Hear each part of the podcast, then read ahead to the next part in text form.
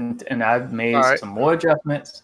I made some more adjustments in NHL 19 with my sliders. Made it mm-hmm. look okay. almost like it is on TV. It's a struggle, and I got. Yeah, I, I did the same thing. Like I upped the. Um, okay, well, let, us just intro the show. I know we're. Yeah, no, I was yeah. sure we could be heard. I didn't know. We could throw that in as a talk. Yeah, we, we could talk about yeah. that on the back end. Mm-hmm. It doesn't matter. Um, this is First and Frames episode 70. Uh, we're back again another Thursday. A lot of stuff. Uh, listen, this this episode is going to be packed with a bunch of stuff. It was so much stuff, you know. Obviously, I couldn't put it in the title because uh, on the live stream you only could put X amount of characters. But there's going to be a lot of stuff to talk about. Um, first and foremost, before I do anything regarding sports and sports gaming, because this is what we do. Before we get into the intros and everything, there's two things I want to cover. One, I've been watching the Netflix series When They See Us. I know that has nothing to do with what we do, but that I feel that that is required viewing for not not a, not necessarily adults because I mean it, unless you don't know the story behind the Central Park Five, but definitely for teenagers, troubled teens who are between the ages of 10, 17, all ages, all races. I really I highly recommend watch that four part uh mini series. It's absolutely um it's required viewing in my opinion because there's so many things that you can learn from that. You know, I know a lot of people have been putting up on Twitter about the racial aspect of it and the Donald Trump situation, how he was involved or whatever. Fuck all that. I mean, because we're already living in a time right now where we have to deal with that stuff. I'm talking about the core aspect of what happened to those five young black boys in that case. Teenagers need to watch what happened to them in that miniseries because at the end of the day, it's about our kids and not about our future and them going through certain things and growing up as teenagers. And one one you know false move, wrong place, wrong time can change your entire life. So I wanted to get that off. I know that has nothing to do with the podcast. Another thing that has something to do with sports and sports gaming. Um, y- y'all know Bills DJ. Y'all know William Farrell, also known on um, Twitter as WTFOS. Mm-hmm. Um, he lost his um, he basically lost his house in a house fire. He said he lost about ninety percent of his um of his house. Him and his his kids and his wife. They're all, uh, as far as I know, they're homeless right now. They, had, they basically had to pick up the pieces. Um, I just bought a house back in February last year, and I can't imagine something like that happening. Um, he says it's going to take almost between four to six months to get things, get the ball rolling, to get things back up and running. So I put in the description of the of our YouTube live stream the GoFundMe film. I don't usually do things like this. Um, be quite honest, I don't want to sound cold hearted, but uh, some half time I can care less. But something about this guy, he's been, you know, on the back end really supporting the podcast. And I hate to see stuff like this happen to people. I'm not really the one to, to do stuff like this half the time, but something eh, something inside told me to, to spread the word. And if even if you can give a dollar, that helps a lot. And um, I'm going to be doing a donation myself. Um, y'all don't have to; it's totally optional. But these his family lost pretty much everything, and like I said, it's about ninety percent of the house has been you know destroyed. Um, you can go check out his Twitter. It's at WTF underscore OF. I mean, I'm sorry, OS. Say that again. At WTF underscore OS. And also the GoFundMe is in the description. Um, I will probably, I will, I'll definitely post that on my Twitter so people can check that out as well. As little as a dollar can help if you like. I mean, I would, um, I would recommend because I don't, I don't know. Like I said, something just told me to do do that. Just spread the word out. But outside of those two things, a lot of sports stuff going on, a lot of gaming stuff going on. E3's around the corner. A lot of stuff is leaking. Um, basically, um, Google Stadia just had a, a, Stadia. I don't know what this how it's pronounced. That was revealed with all the information. We're going to talk about that. But on the back end, what nobody else is talking about, the recent outage of Google recently and how that affects Stadia. But no, like I said, nobody wants to talk about that. Um, Joshua versus Ruiz, the boxing match that Bills basically said it was a rigged match. Um, we're going to talk about that. NFL minicamp just started. A lot of things going on there. Um, some more stuff in the NBA with the NBA Finals. Looks like the Warriors are going to be going down, and anything else that we're going to add lib, including the first and frame rates viewers poll that we had um up. We're going to talk about that as well. So um, like I said, that's how we're gonna that's how we're gonna do our podcast this Thursday. Um, Bills, let everyone know what's been going on with you. Just watching these finals, watching the Stanley Cup finals. Um, you know, working on Limbo might be coming next week. I can't for sure um confirm that, but yeah, working on some big things. So I've been definitely been busy. Okay, still working on the music. That's great. Uh, waiting on that to come out because I ain't. I don't know if anybody um, that's listening now. You should have by now listened to his first song, song that he put out, the um, comeback. Great song. So I, I expect nothing less than that as far as quality. I thought it was come back to me or something yeah, like that. No, it's come back. Come back to me. Oh, was, it is. There were some issues with um with the Janet Jackson song. Yeah. So yeah, I, remember saying that when, it, when you first thought. Yeah, don't mess, it, yeah, don't mess with don't mess with the Jacksons, yo. No, hell no. Yeah, ain't mess with them. DJ, what's been going on with you? Nothing much. I've been spending most of my time just you know getting out. Uh, got out on the track the other day. Uh, oh, update: the game that I had, the playoff game I had this past Sunday, scored a touchdown, picked off two passes, two point conversion. Ribs feel a little sore, but we won our game. So we this coming up weekend, this coming up Sunday, we actually are playing in the semifinals. And if we win, we play in the finals. What was the score? I, I don't I don't remember what the score was. Yeah, he said, yeah, he said, he said, he said, he said, he, "Fuck the score." I was like, "He beat him that bad, or did you do the St. Thomas?" I never. No, here's the thing: when I play, I never really think about the score. It, it's it's, hey, Bill, it's something they did, that they, they, you know. Did Saint, they did the St. Thomas. Nah, he said, "He said, fuck the score." I put in the work. That's all that. He beat, they, they, they did the St. Thomas on them. They ran up the score on. Don't even look at the scoreboard. They just know they whooped their ass. That's it. Oh, anyway, but also I want to give a shout out and really send thoughts to because today's the anniversary of uh, D-Day. Oh yes, it is. It, is. it really is. Yeah. So for those that fought and or sacrificed, because they're still surviving veterans from World War II. Yeah, they're in the nineties now. Yeah, the, uh, the, there was a 97 year old that uh, with uh, an instructor actually jumped from an airplane like he did back in oh yeah invasion. I saw that. Yeah, I saw that. so I saw that.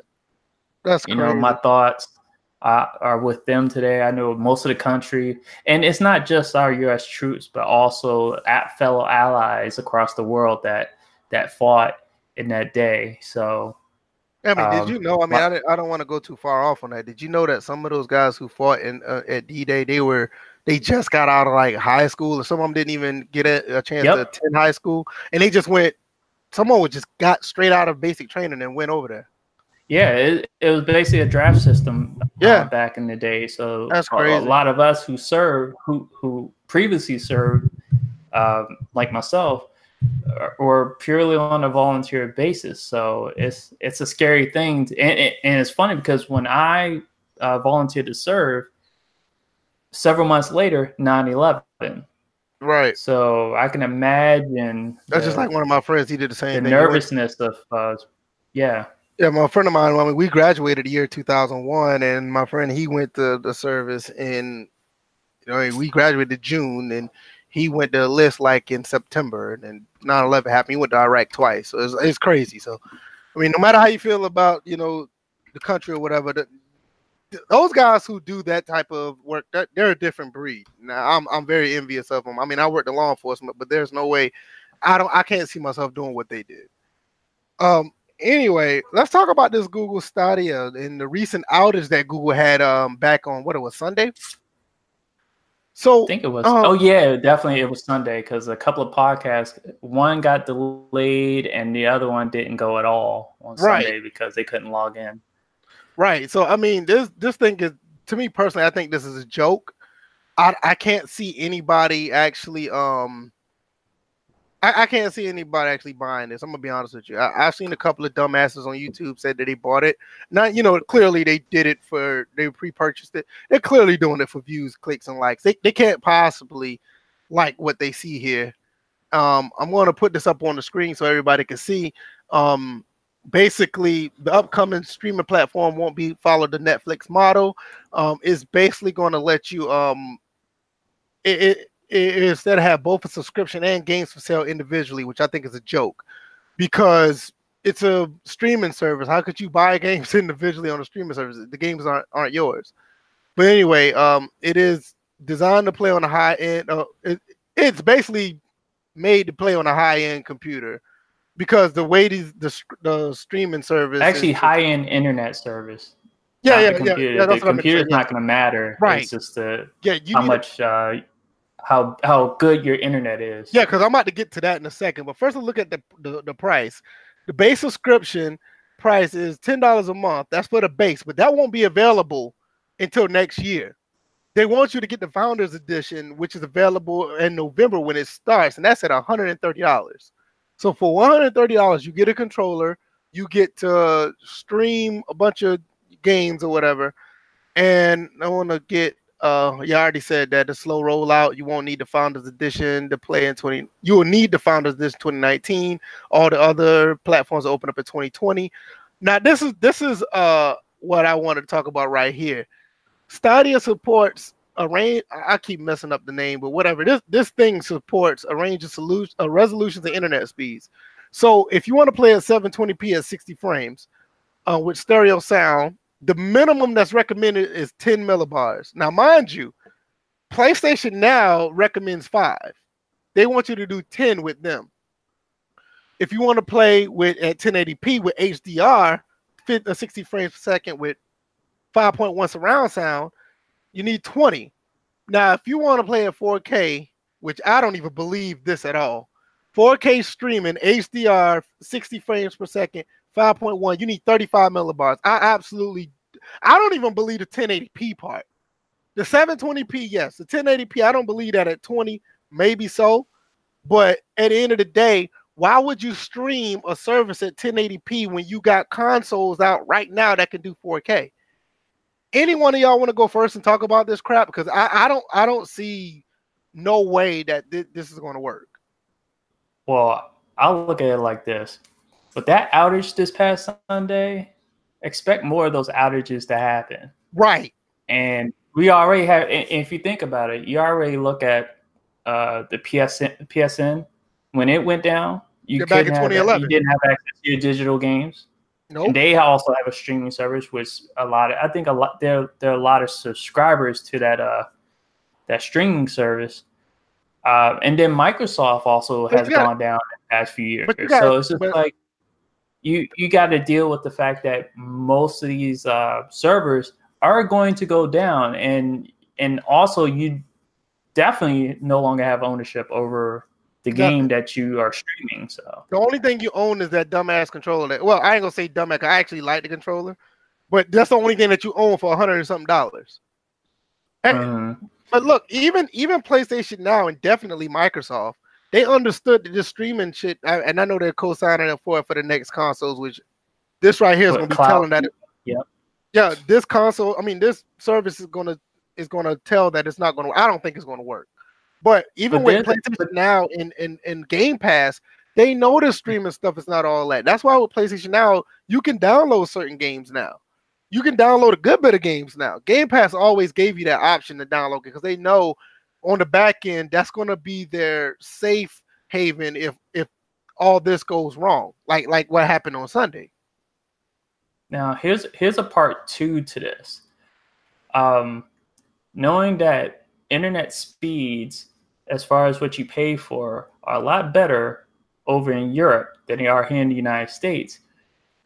Even though this doesn't sound like much, the 35 megabytes per second, um, just for 4K, uh, this doesn't even mention if you have to be wired or right. if it's Wi-Fi enabled, because obviously you get different speeds. You, you get the better, you get the best speeds when you're wired versus so now people who would normally operate their PC through Wi-Fi will definitely need to wire their connection. And then what if you have a power outage? Then what? So, right.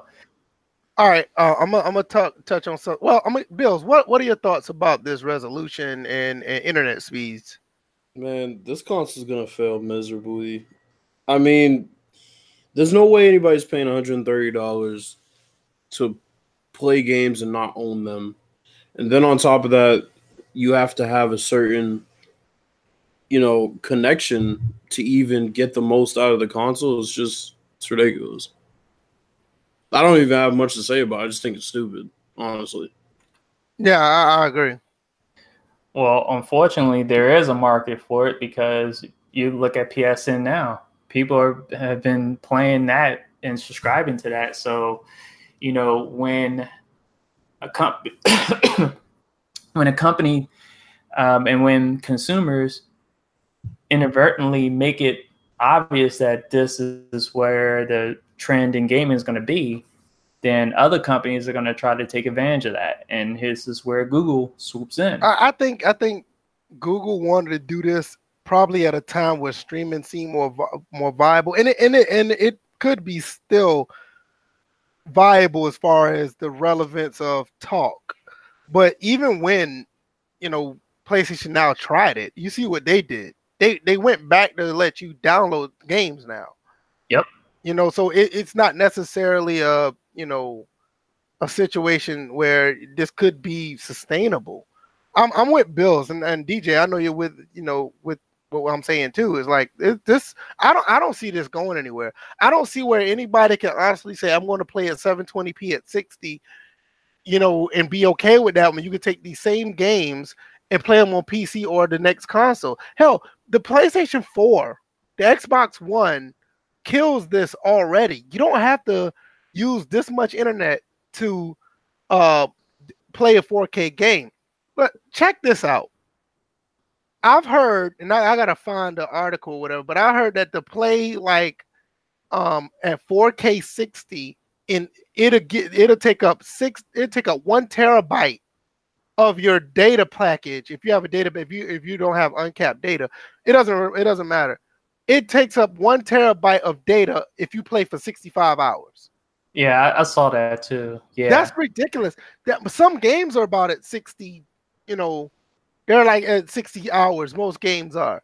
Like Baldur's Gate 3. I mean, that's a, a legendary series from the PlayStation 2, Baldur's Gate. Um, Ghost Recon Breakpoint. That's another game that's going to be way more than 60 hours. Um, Division 2 going to be there. I don't think too many people going to still be playing a Division 2, but still.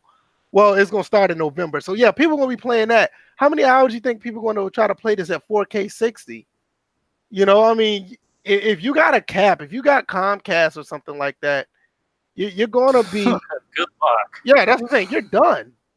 Assassin's Creed Odyssey, that's a 50 hour game.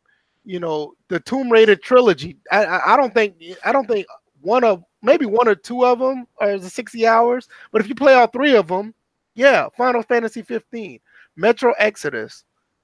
You know, it, it I don't I don't I don't understand it, man. I mean, what what are your guys it's no way that this is sustainable. I don't see it.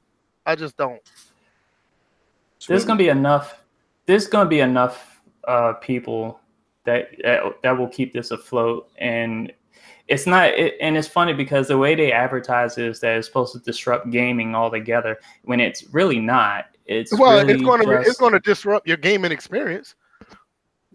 well, yeah, it's going to do that whenever their servers go down, but it's not. I'm like, it, it, I don't think the current companies, Sony, Microsoft, and Nintendo, need to worry about this at all. I don't even think teaming together to do cloud gaming was even necessary.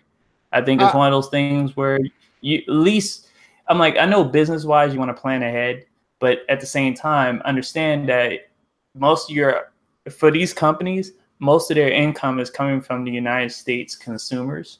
Right. So if we have if we pay an arm and a leg for the internet speeds that people just pay pennies for overseas, more than likely we're not going to have be able to stream games at 4K and stuff like that. Even though, like I said, even looking at this uh, at the scale, it doesn't seem like much, but You'd be amazed. I, I, do not believe not all of us are wired at that high of uh, internet speed. I don't believe that you at 35 millibars you can stream at 4K 60. That that's hard for me to with HDR video. That is hard for me to believe.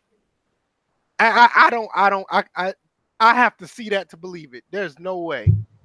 because you gotta if you I, did any of y'all have PlayStation Now before? Have y'all used used it before? No, I've, I've okay, not touched it because I don't believe in that. Even at five millibars, I, I had a trial, so I used it one time. Even at five millibars, some of those PlayStation 3 games stuttered. They some of one of them locked up on me. I mean, after a while, I think down the road, I mean, I got another code to use um to get it for a couple days. This was like last year. It was better, but it it still was input lag. It was laggy. It, it just, I mean, the whole it was not really transparent. So that was at 720p, 30. That's not even 60. That's at 30, 720, 30. And that's at five millibars. So you mean to tell me 30 more millibars, I'm gonna be able to run 4K? It's, these motherfuckers better have like some beautiful servers on the back end. They got to have like some high-powered supercomputer Bill Gates type servers that could just outdo what um uh coaxial cables do with cable boxes. Oh, just to cut in, um uh Pooh is talking about the extension that Carson Wentz. Yeah, yeah. I, I, I saw that. that. Well, yeah, when we get to NFL mini camp, we definitely gonna talk about that. We're gonna talk about that because I, I, saw that too. But um, we we already talked about Carson Wentz. We we, I, we low key kind of know where that's going.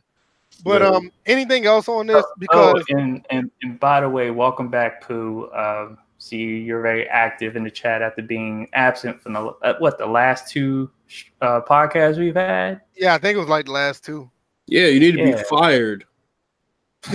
it's two no call no shows in a row. Yeah, you know what? That's right. Take that damn wrench from his ass. I mean, to make Chris Thomas, uh, Chris Thomas, the damn admin. Right, he he's been here consistently. Somebody who knows the privilege of holding that damn wrench and deleting right. people's comments and shit. Yeah, and the thing, as soon as he get, he's really quick to delete somebody's comment off the rip. Oh, like, trigger happy. Right. Oh, trigger happy ass. you, it doesn't matter if you get paid. Damn right, you ain't getting paid. It's like it doesn't matter if you get paid. Thank God you ain't getting paid.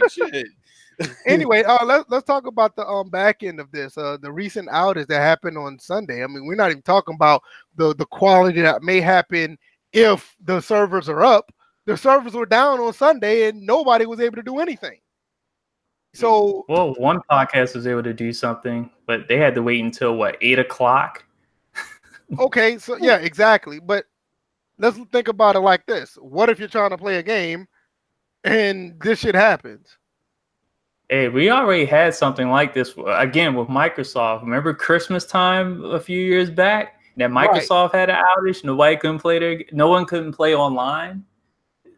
You have stuff like this that's a that's going to happen and it's going to go down. We, and then what's going to happen? People will be like, I, I, want my money back, or I, I, I want uh, a discount off it. No, you you already are going into this knowing that stuff outages like what happened this past Sunday are going to happen.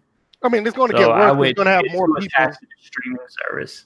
Yeah, you're going to have more people trying to game on this. So with more people, you're going to have more problems. Oh yeah. Also, I, I, just laugh at the mm-hmm. fact that people are basically paying 130 dollars to deal with those problems. Right. Exactly. Startup of this. Uh, Dal, Dal Kirkpatrick. This is the first time he dropped the uh, comment in. Um, he said, uh, "Appreciate you coming through." He said, "If your internet is trash, Stadia ain't for you." He got AT and T one gigabit um gigabars per second or gigabits per second with no data caps. But you're right.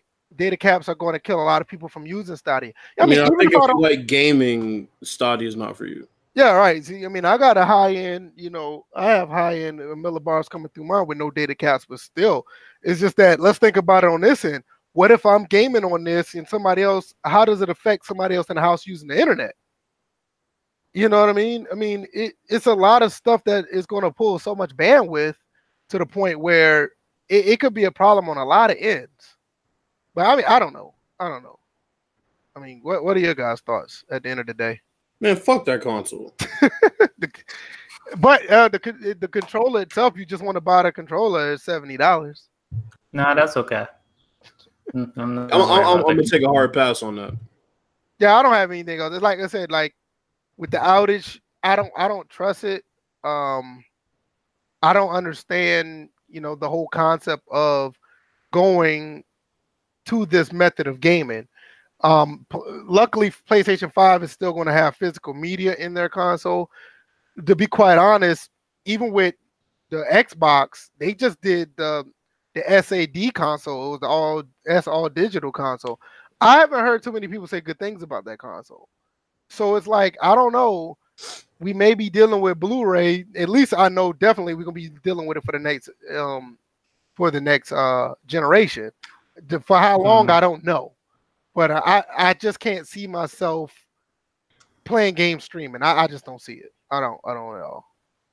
Uh, if you if you guys just came in, I'm gonna um reiterate what I started out to say in the beginning. Um, WTF underscore OS William Farrell on Twitter uh, recently lost his house in a, a house fire. They lost about 90% of the stuff of their um, belongings.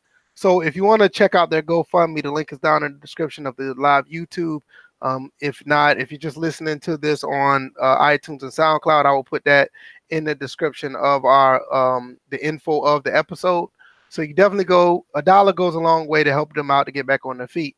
Uh, so uh, I just want to add that. Um, y'all want to jump into the boxing already, or y'all want to jump into the NBA finals? Because I know y'all wanted to. Yeah, let's get the that. boxing. Okay, I'll let you start off, Bills, because I know you were the most vocal about the, what happened with the outcome. All right, so last Saturday we had a tomato can face Anthony Joshua. His name's Andy Ruiz. Oh, like a refrigerator. fucking yeah, a fucking carton of uh, a whole a whole pallet of tomato cans came and knocked out quote unquote knocked out Anthony Joshua in their fight. This is Anthony Joshua's first fight in the US. Um so me personally, I just know from experience hanging around boxing as much as I did as a kid and into my, you know, late teenage years, if you get knocked the fuck out, especially if you have a belt, you're not in the ring smiling and taking pictures with the motherfucker just knocked you out. Um, so that already immediately just brought up a red flag. It was one of the bigger upsets that I've ever seen in boxing. Um, it was one of the bigger upsets in sports, honestly because this was basically looked at as a fight that was just going to introduce Anthony Joshua to the U.S. because a lot of people don't really know Anthony Joshua over here. Um, he's a big UK fighter, and the last big heavyweight UK fighter that they had was Lennox Lewis, but he fought a lot in the U.S. Um, the second thing that struck me as very, very strange, excuse me, was the fact that when have you ever seen somebody lose a match and they get to choose their rematch location? Right. Yeah, that's right. kind of weird. Like he came to the US, he got his ass whooped. Oh, well, I'm gonna fight you in my country now. But you lost. So it, just it's all very funny to me. He at no point in the match used his jab, used his distance. Um, there's plenty of tomato cans that could have came and beat his ass prior to this. Why, when he's been improving steadily, has he well, does he, I should say, all of a sudden suffer a letdown against Andy Ruiz? Oh, I know why. Because they don't want to give everybody the fight that they've been waiting to see. That's why. They figure out that there's no way in hell Deontay Wilder and Anthony Joshua are going to draw any type of casual fans in. So there's no way that it would be worth it to put that pay per view on right now. So what they're doing is they they figured out the best way to jip us of that pay per view, and it's similar to the Floyd Mayweather and Pacquiao situation. Pacquiao gets knocked the fuck out by Marquez. People stop talking about Floyd Mayweather versus Manny Pacquiao And so, of course, they forget about Floyd Mayweather, you know, retiring, and they forget about Pacquiao getting knocked the fuck out. All you know is Pacquiao's running through opponents, and he should face Mayweather. It's going to be the same shit in this situation. So you think that's the reason why the the well, Ruiz was it Ruiz? Do you think that's the reason why he won? He's gonna go back to he's gonna go to the UK. He's gonna get his ass kicked. Uh, Anthony Josh is gonna be the champion again over there because the UK has a big time, a big time investment in this, and the US has a big time investment in this. If Wilder loses, he's done. If Joshua right. loses, he's done.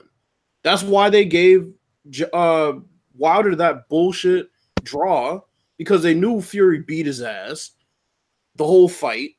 Mm-hmm. And if Wilder has a loss on his record, then there's no appeal for the Joshua fight. So it's like they could feed one side and, and feed the other side at the same time. Gotcha. I, I mean, I just overall I hate corruption, and there's no corruption like boxing corruption. You know, I, I haven't been, I've been watching a few fights for the past two years, and it it, it looks like a lot of corruption's going down in that sport, and it, it kind of sucks because at one point, boxing was like the main marquee thing to watch you know, every four or five months. It was something to get forward looking to. And oh, I said that backwards. It was something forward to look to.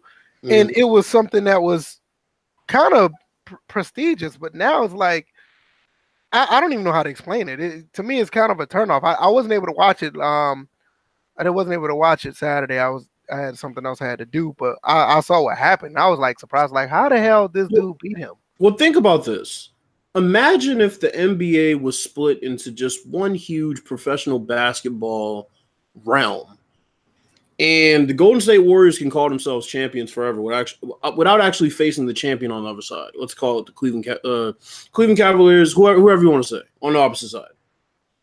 And you know, as as the seasons go by and Golden State just keeps racking up these championships, all of a sudden somebody asks a question, why don't they face the fucking Cleveland Cavaliers? Well, let's just use Toronto as an example now, since they're playing. Why don't they face Toronto? Oh, the money's not right. You know, we're, we're not going to bring our players over to America to face Golden State when, uh, you know, just typical bullshit. But they can stay, you know, separate and call themselves champions, and nobody will contest it within the boxing, you know, or I should say basketball realm in this case. That's what boxing basically is. You have three champions who mm. can hmm. all call themselves a heavyweight champion of the world, and they never have to face each other. and no, there's no commission to say, "Hey, you have to face each other." Right. They can just go on like this forever, separate. You know what I'm saying? It's crazy. Wow, Wildstar puts in the chat. Last boxing match he was hyped for was James Roper versus Martin, Marvin Shabazz, and nobody even really knows those two. Right. I mean, I know about Marvin Shabazz, but I, I look, I didn't even. you know what I mean? I don't know, DJ. What's so funny? Those are two fighters from the Great White Hype.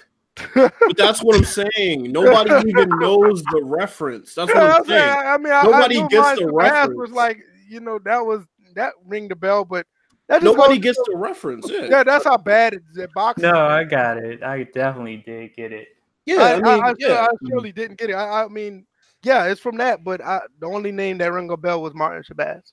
Yeah, Marvin Shabazz. That's crazy. So you had James Roper and Marvin Shabazz in the movie. For those of you who don't know, called Great White Hype. Great right? White Hype, right? Similar mm-hmm. to Gerry Cooney in real life versus Larry Holmes. Mm-hmm. That was what the story was. And the thing was about it, now that I'm looking even closer in on this whole situation, it's funny to me that this happens right after Deontay Wilder says, I'm going to face Tyson Fury again. Mm. So it's almost as if, like, well, the boxing, boxing as a whole, they're like, well, we have time. You know, we don't have to give him this fight because Deontay Wilder has already already agreed to face Tyson Fury again. And then whoever loses in that fight, they'll never have to face Joshua because then it basically is like, well, see, there you go. Neither one of them could beat Anthony Joshua because they had a shitty fight the first time, and the second time, such and such loss. So now we don't want to see it. That's that's what they do. It's just it's all. Do you think that's why UFC is getting more? Of course it is because yeah, Dana White, yeah, absolutely. Dana yeah. White controls.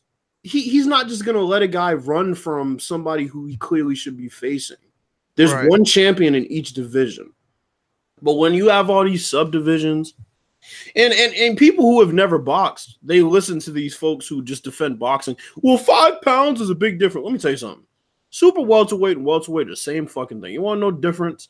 Is the person who's a super welterweight champion, if he's drawing more numbers on pay per view, he can say, "Hey, you have to come up to my weight." Yep. That's the only difference. And and as long as there's corruption like that, as long as you have the promoters of certain fighters going out to dinner with the judges the night before, managers of certain fighters yeah, going out to dinner with the judges the night before. Teddy that's, Atlas spoke about all this before. Yeah, yeah, yeah, he did. Yeah, yeah you're right. He went on uh, Joe Rogan's show and talked about it at length, and it's it's not good. It's so, not good. So with this whole debacle that's been going on with this, and you had other fights that had problems like this. I know what was it the the Canelo fight that had Canelo and Triple G. Yeah, yeah mm-hmm. they had a, their form of you know corruption in that. Mm-hmm. Where do you see the the sport of boxing going, and what direction do you see is going to? I mean, more of a decline, or it does it have to get blatantly obvious of what's going on? I mean, it can't be more blatant this, uh, but well, it got to be more blatant obvious for it could be a reform or. or well, DJ, you want to hop in real quick? Yeah, I'm here. Um, let's see. To, to talk about the first part and then jump in on the second part. The first part about the fight itself, like just seeing that seventh round, it definitely looked fishy to me, and yeah, it definitely it it was just one of those things where, um, and for those that probably haven't seen the fight, I'm just gonna reveal this part, and it's the part where dude is looking back towards the crowd. Like he's getting his ass whooped at this point. Like dude can fight. I, I'm like that's one thing you never Definitely judge a book by its cover, but then at the same time it's like, you know, uh, Josh was looking off someplace. Mm-hmm. Like, like, like he's definitely checking out. He's looking for some type of signal mm-hmm. to just be like, look, just, just don't worry. The money's in the rematch. Don't worry about it. Let him win the title you know, just act like you non-responsive or whatever. And there, there you have it. I'm like, fix was in. So it's just like, that's why I really, me personally, I used to be a heavy boxing fan, but I, I've never really, I'm like, you could tell by the fact that I hadn't said a word in this whole topic up until now, because boxing to me is just, it's not what it used to be. And DJ, here's like, the other point, real quick. Mm-hmm that a lot of people aren't going to know is uh, Joshua said, Yes, I want to continue. And that's where the fishy shit came in. It was clear he audibly said, Yes, I want to continue. Mm-hmm. They had the ref stop the fight for a reason because yeah, you can't have him get knocked out. Yeah, because they probably had the ref also when he came over to check uh, yeah. Joshua, he, he, probably looked in the crowd because Bro. that was the signal from Joshua looking in the crowd. Well, maybe I need to look in the the oh, okay, fight's over.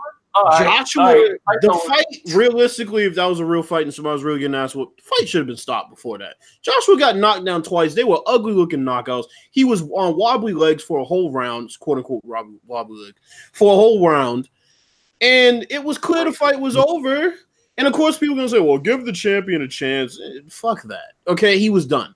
We've seen Ronda Rousey. The UFC protected her. They didn't even let her fall. She would have got knocked the fuck out by Amanda Nunes. I mean, cold. She would have fell flat in her face, Apollo Creed style.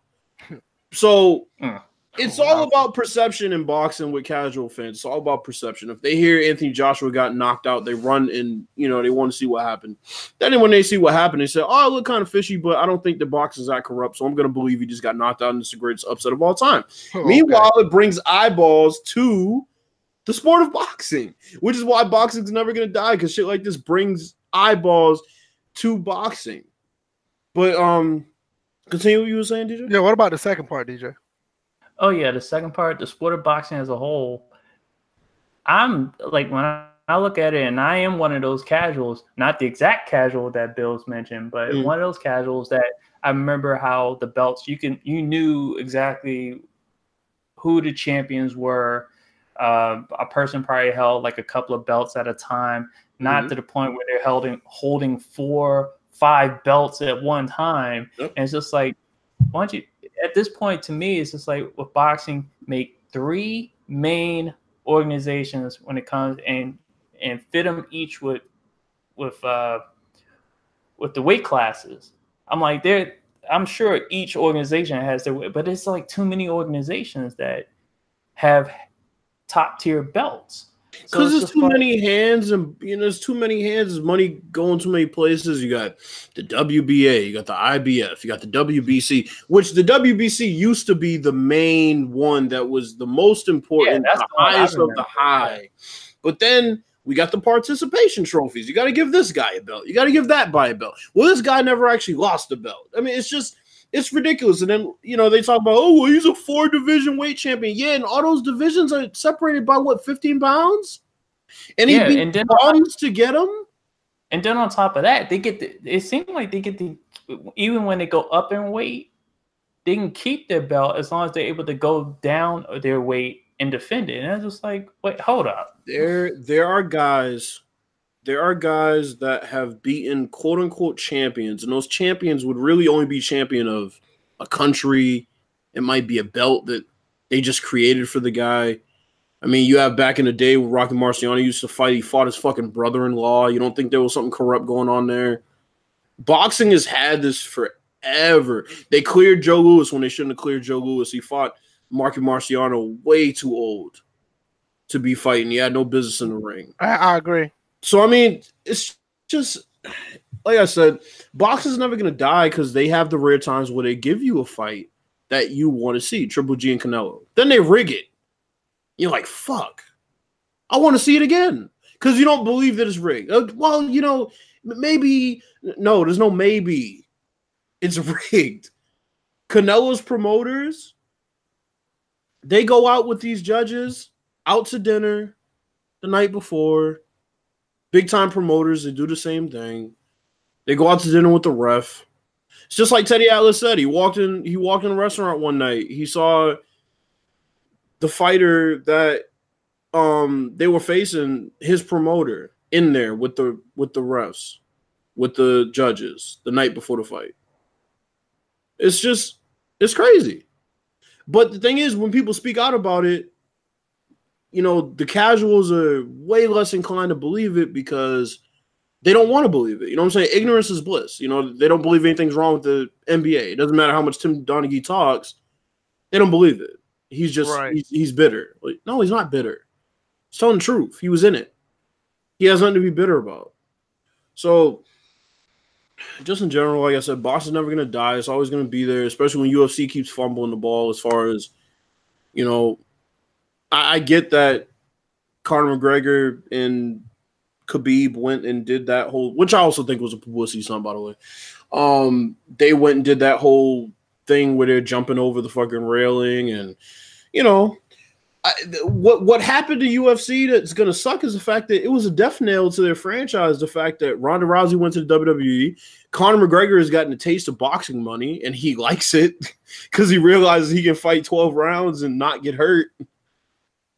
Yeah. You know what I'm saying? It's it's tough. I mean, when you have a sport where you can look like a badass, and yeah, you can probably knock any normal human being out, but literally you can walk into a boxing ring and basically simulate combat for 12 rounds and not get hurt. Well, check out check out what Chris Thomas said. He said he think Vegas has their hand in these of boxing matches. They do. Of Wild, course they do. Wild, Wildstar also says he think all pro sports are rigged in some way or another.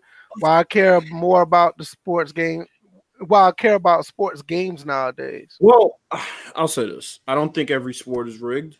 Now I, you know what? Before before you go to that, uh, now with Wildstar saying, I, I don't know if he's talking about sports video games or whatever, but I put more stock in me playing a video game than actually watching the sport. Now, don't get me wrong, watching the sport is, you know, it has its moments that are just fantastic. But if you get a game that you play and you control and you actually have to beat the computer, or if you're beating someone else that you're playing against, I feel that that's a more of an organic moment to where you feel like you achieved something personally compared to seeing some bullshit happen in a game so, that you're watching on TV. I think, I think, um, I think certain sports turn it on and turn it off. Like I think I think that a lot of the rigging that people see is done before the game even gets on the floor.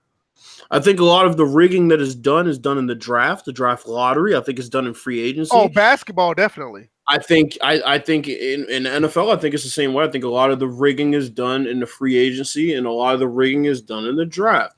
And the thing with the NBA about the rigging that's done in the draft, I mean, we can see it with the draft lottery. That's just one example. But when right. you look and you say, well, how would the NBA react if Kevin Durant and LeBron James went on the same team? Well, they can't have that happen. I'm sure it's been discussed, but there's never. So that's why it's like when everybody talks about Golden State being this unfair team, like, is it really as unfair as we've ever seen? Because quite frankly, if Kevin Durant and LeBron James got on the same basketball team, I think that would be the point where people like I don't need to watch the NBA to know what's going to happen.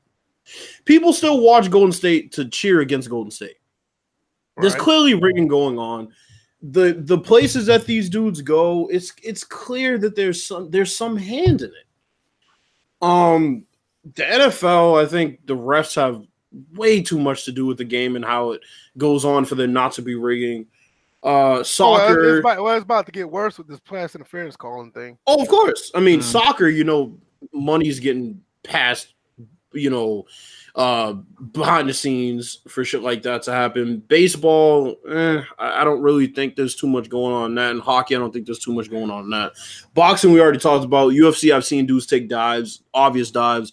So, ninety percent of sports, yes, for sure. Anything else y'all want to add to this before we get into the NBA Finals? DJ? Nope, I have nothing. Right. Yeah, fuck boxing right now. Yeah, fuck boxing forever. I'm, that's where I'm at right now. They're like, oh, Triple G fighting this week. I'm like, who gives a fuck? Honestly. All right, NBA Finals. Uh, Toronto takes Game Three. Um, mm-hmm. looks like everything's going downhill for Golden State. I didn't watch the game last night. I had to work. And once I found out Klay Thompson wasn't playing, I was like, yeah, I know it's about to happen.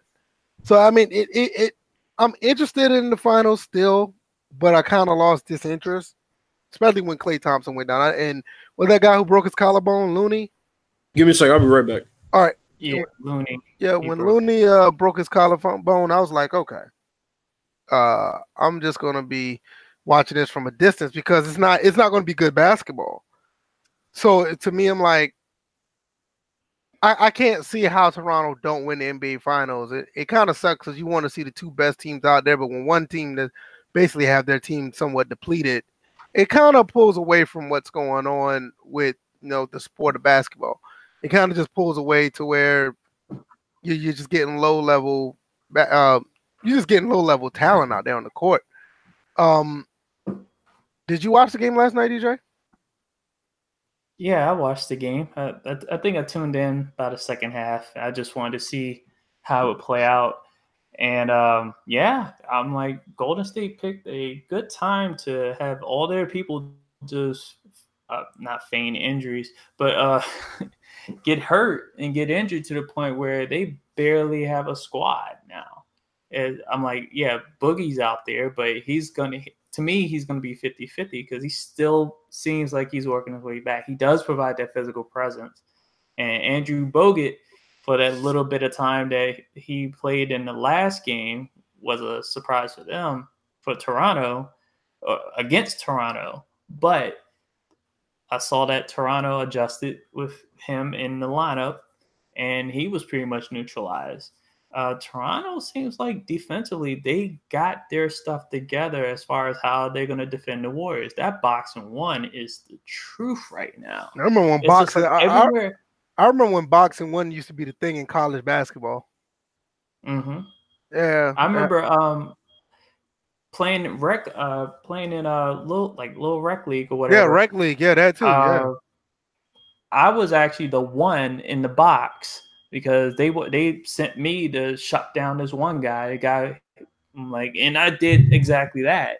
Now, right, but the right. thing is, it's like with Curry, there's always three people around him, and at, I'm like, if it was LeBron James, Kobe Bryant, uh, Kawhi Leonard, Michael Jordan, I can list a name of premier. I can list a whole bunch of premier players that if you applied to box-and-one, it wouldn't work with Steph, it works because yeah, he can get to the inside, but they want him to get to the inside. Right. That's the point. Chase him off the three point line because and and that and that and that throws him off a rhythm. He's like he's used to taking so many three point shots per game. You chase him off the three point line. Now he has to throw these. He's basically throwing up every shot. Even though I, I'm like he practices these shots, but it looks like he's throwing up everything. So they definitely got him off kilter. And without Klay balancing the scoring out, knowing that Golden State was only going to score from that main one source, and maybe Draymond, maybe Iggy, maybe Boogie, and then maybe the the other supporting cast. Toronto has Golden State where they want them, but but knowing that I think KD will be out for the next game. Yeah, so I think Toronto has the potential to go up three one. Right, and I can see him being that. available game five and then on, and then Klay will be back, and then yeah, because Klay's out for game four too, right? Uh, I don't think they've ruled him out yet. I don't think they've ruled got, him out. I got a feeling that he's going to play, but I'm not sure. Um, Doug Thomas I says Curry played his heart out. Boogie just didn't show up. Um, um I'm gonna disagree with that. Who's gonna say? Who says that he want to see the salt on Drake? If the Warriors win, that don't like it's gonna happen. Um, I, I, I have a I would, slight suspicion that because I was playing, I played that little randomized. I think last podcast I said something about like just randomly picking the Raptors in 7 uh-huh. I still believe this is going to go seven games. Really? See, my thing. I, would... pick, I picked the Warriors in six, but after what all has happened, all bets are off. I mean, I expected the Warriors to win one game in Toronto, and they're going to be up three one because they're going to win the next two in at, at, at home and you know the Warriors have their one game back, and it'll be three two, and they was going to close it out in Oakland. But after these injuries, I, I I I see this probably going five. My thing with what Doug Thomas said, I just think Boogie's not right. He's not healthy. That's really oh, what it oh, comes down to. Before you before you came in, I actually hit on that too. Yeah, Boogie's yeah. he's not healthy. Uh, KD had his damn leg wrapped when they walked to the back yesterday. He's not playing in game four. I doubt he plays in this series. And if he does, how effective is he going to be? Clay's hamstring is on a string right now, literally. And anybody who's had a hamstring injury knows that one false move to the left or the right, one jump shot that you land wrong on, uh, even in warmups, it's it's not going to be good. Yeah, but see, the thing was, Doug, they didn't need him as much as they he, that was unexpected offense. That was unexpected yeah. offense that they got from him. They didn't need him to be boogie. They they had Klay. Klay carried the load. Steph carried the load.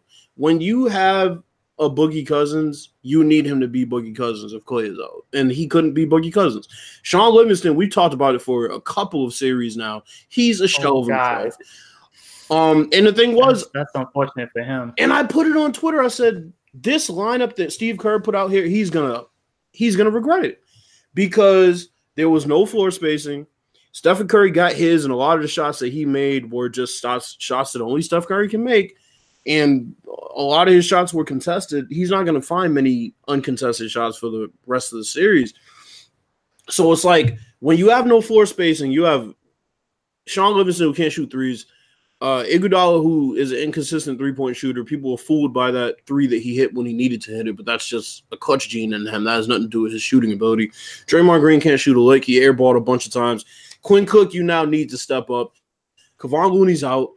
Andrew Bogut sucks in pick and roll defense. His feet don't move fast enough anymore.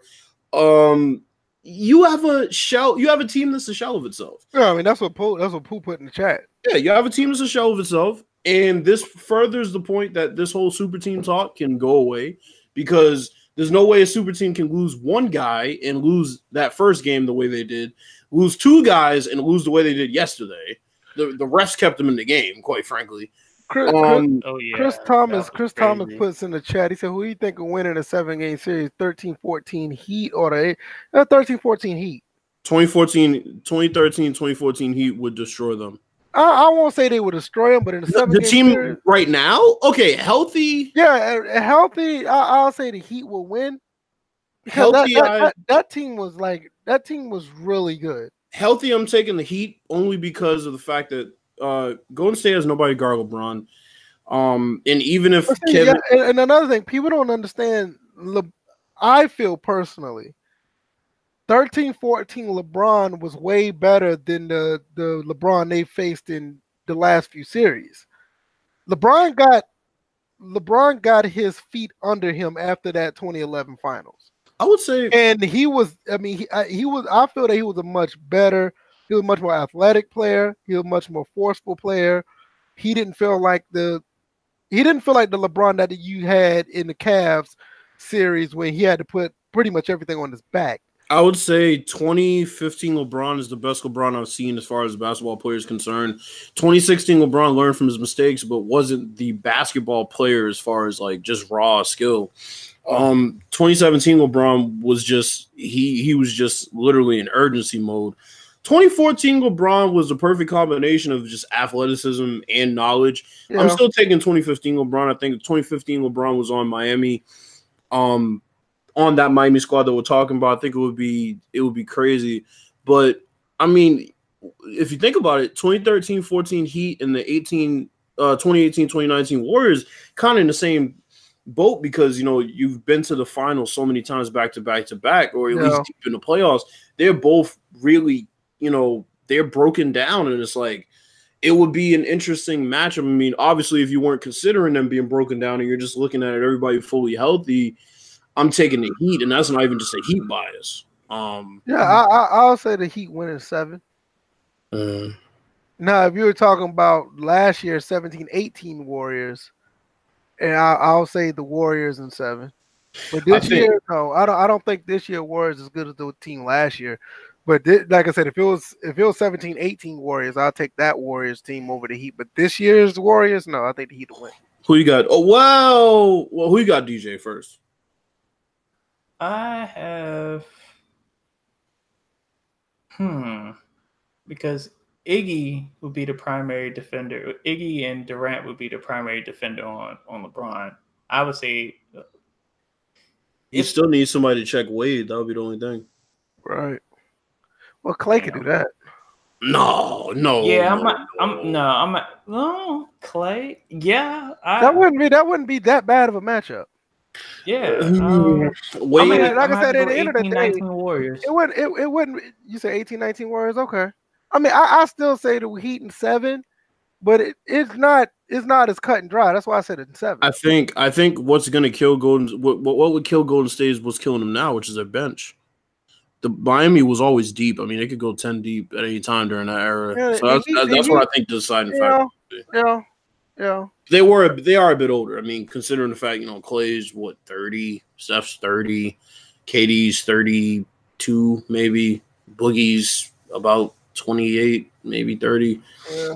So Doug Thomas, Doug Thomas says he doesn't care. He wants the Warriors to lose anyway. That's right, the hater in the house. Oh God.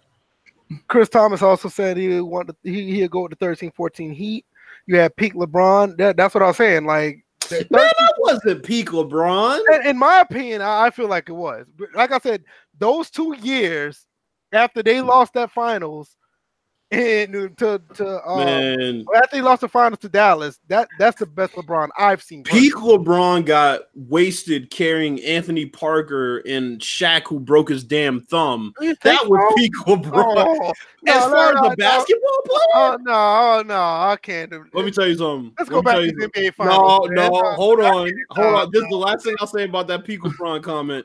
This is how you know that was peak LeBron. Peak LeBron put up 37 points, 19 rebounds, and like 12 assists, and they said he quit on his team that game. That's peak LeBron.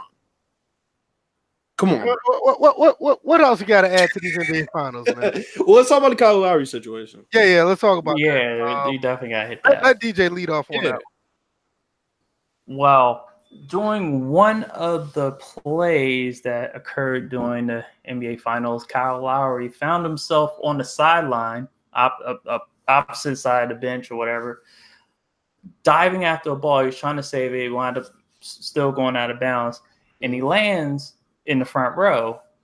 As he was getting up, one, he was being patted on the back by a woman uh, that was sitting on the front row. I think she was just patting him, just like, "Hey, I'm okay" or whatever. But then two seats over, this one guy decides to just shove Lowry out the way and Lowry's like he feels some he definitely feels some type of way about it. The refs had to come in. I think other players had to come in and separate him. And he and even when he was walking away, he's still talking about like, hey, that guy needs to be ejected. That guy needs to be ejected. Well, it turns out the guy who shoved him is one of the uh, part owners of the Golden State Warriors. So he he was ejected from the game, and then later, uh, the NBA issued a statement in which he has been fined 500k, and he's banned from NBA games for the next year. I don't have a problem so, with the fine, but I have a problem with him being banned for a year. I would say the the problem I would have with that was let's look at who else has been banned for interacting with players and stuff like that. And the, like fans that have been ejected, if they've been ejected for life and stuff like that. And we've heard, we've seen that some fans have been ejected for life for yeah, just a I minor. Mean, yeah, we just talked about yeah, we just talked about the the the Russell Westbrook situation. Right, isn't that that guy? He can't he can't go to the Utah Utah game. No, he can't go to no. He can't go to the facility at all. So why? So yeah, and it's funny because we, you know, you can't say anything about race on this. This is definitely a class uh, situation where it's just like, oh, he's the owner, we'll give him leeway versus, oh, it's just some random fan. No, don't get me wrong. I, am with you. I, I'm I'm with you with the the transparency of them doing the discipline. I have a problem with him being banned for a year. He's an owner. I don't think he should be banned from the facility. I don't think he need to be nowhere near the court in any game. As an owner, your ass need to be up at the in, the skybox watching every game. Now that you should that should be a ban for life. He should be up there no matter what. He cannot come down to watch any games.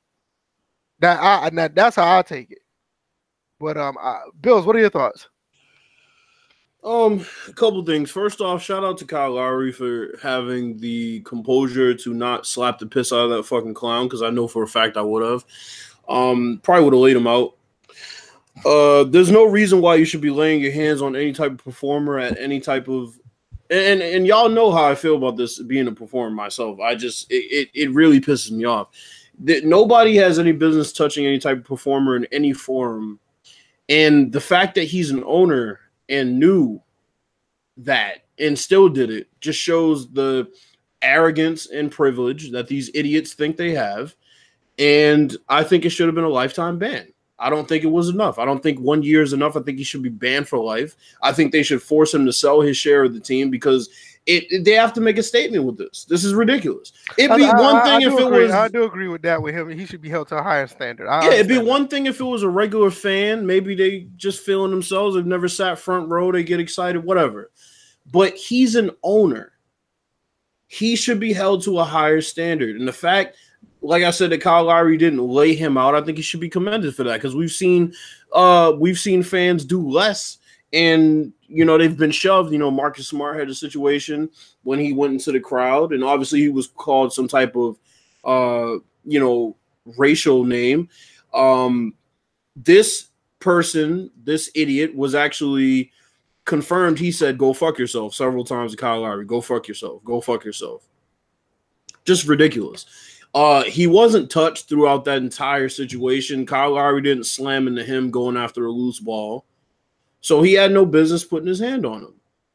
And I'm just really tired of these people who live behind this invisible wall of fucking protection because it, it you know, okay, fine, he's banned from NBA games. Wildstar asked, "Is, is this a, a, episode of white privilege?" I, I don't, I don't believe so. I think it is. I don't think. I think this is. I think this is a situation of hey, let's throw let's throw peanuts at the fucking elephant at the no, I, at the think, circus. I think, I think this is an episode of of a privilege, but I'm not gonna say white because the white guy who got privilege. banned from the Utah Jazz situation, he was white. Let me I ask think, you a question. I, I think this. No, I think. This, I, I, think. I think what I said earlier was more appropriate. I think it's more of like uh, status level. Yeah, that's what I think. I think, I think it's. I think it's on that level. Like that. That's but, where he seemed like he got the leeway in the punishment versus a random fan. So, so let me ask you a question though. If that's Joe Ingles, does he do that? We'll say that again. I don't know. If that's Joe Ingles, I, does I he do that? because it, I'm like, I, I would, I don't want to turn this into something that that it could be, but that's clearly not was to me. That's what clearly is not going on. So I'm not even. I don't think that's that. the major. I'm not saying that's the overwhelming situation here. I just think that if that's Joe Ingles, he didn't do that. Hold tight, hold tight. Chris Thomas about to go back to work. He's a loyal watcher, listener. He's going back to work. He leaves us with a comment. What's the better game, Joe Montana football or IMV football? I can't compare imaginary football games. Well, one of them did, did come out, so uh, I had to go hey, with the game that man, is out. Man, you know what? You know what? I'll, I'll, take IMV. I can imagine how good it would be instead of actually oh. knowing how fucking bad Joe I Montana. See what you did. It's funny. I saw. I, saw, I heard what you did there. Bob Money, what's going on? Thanks for coming in.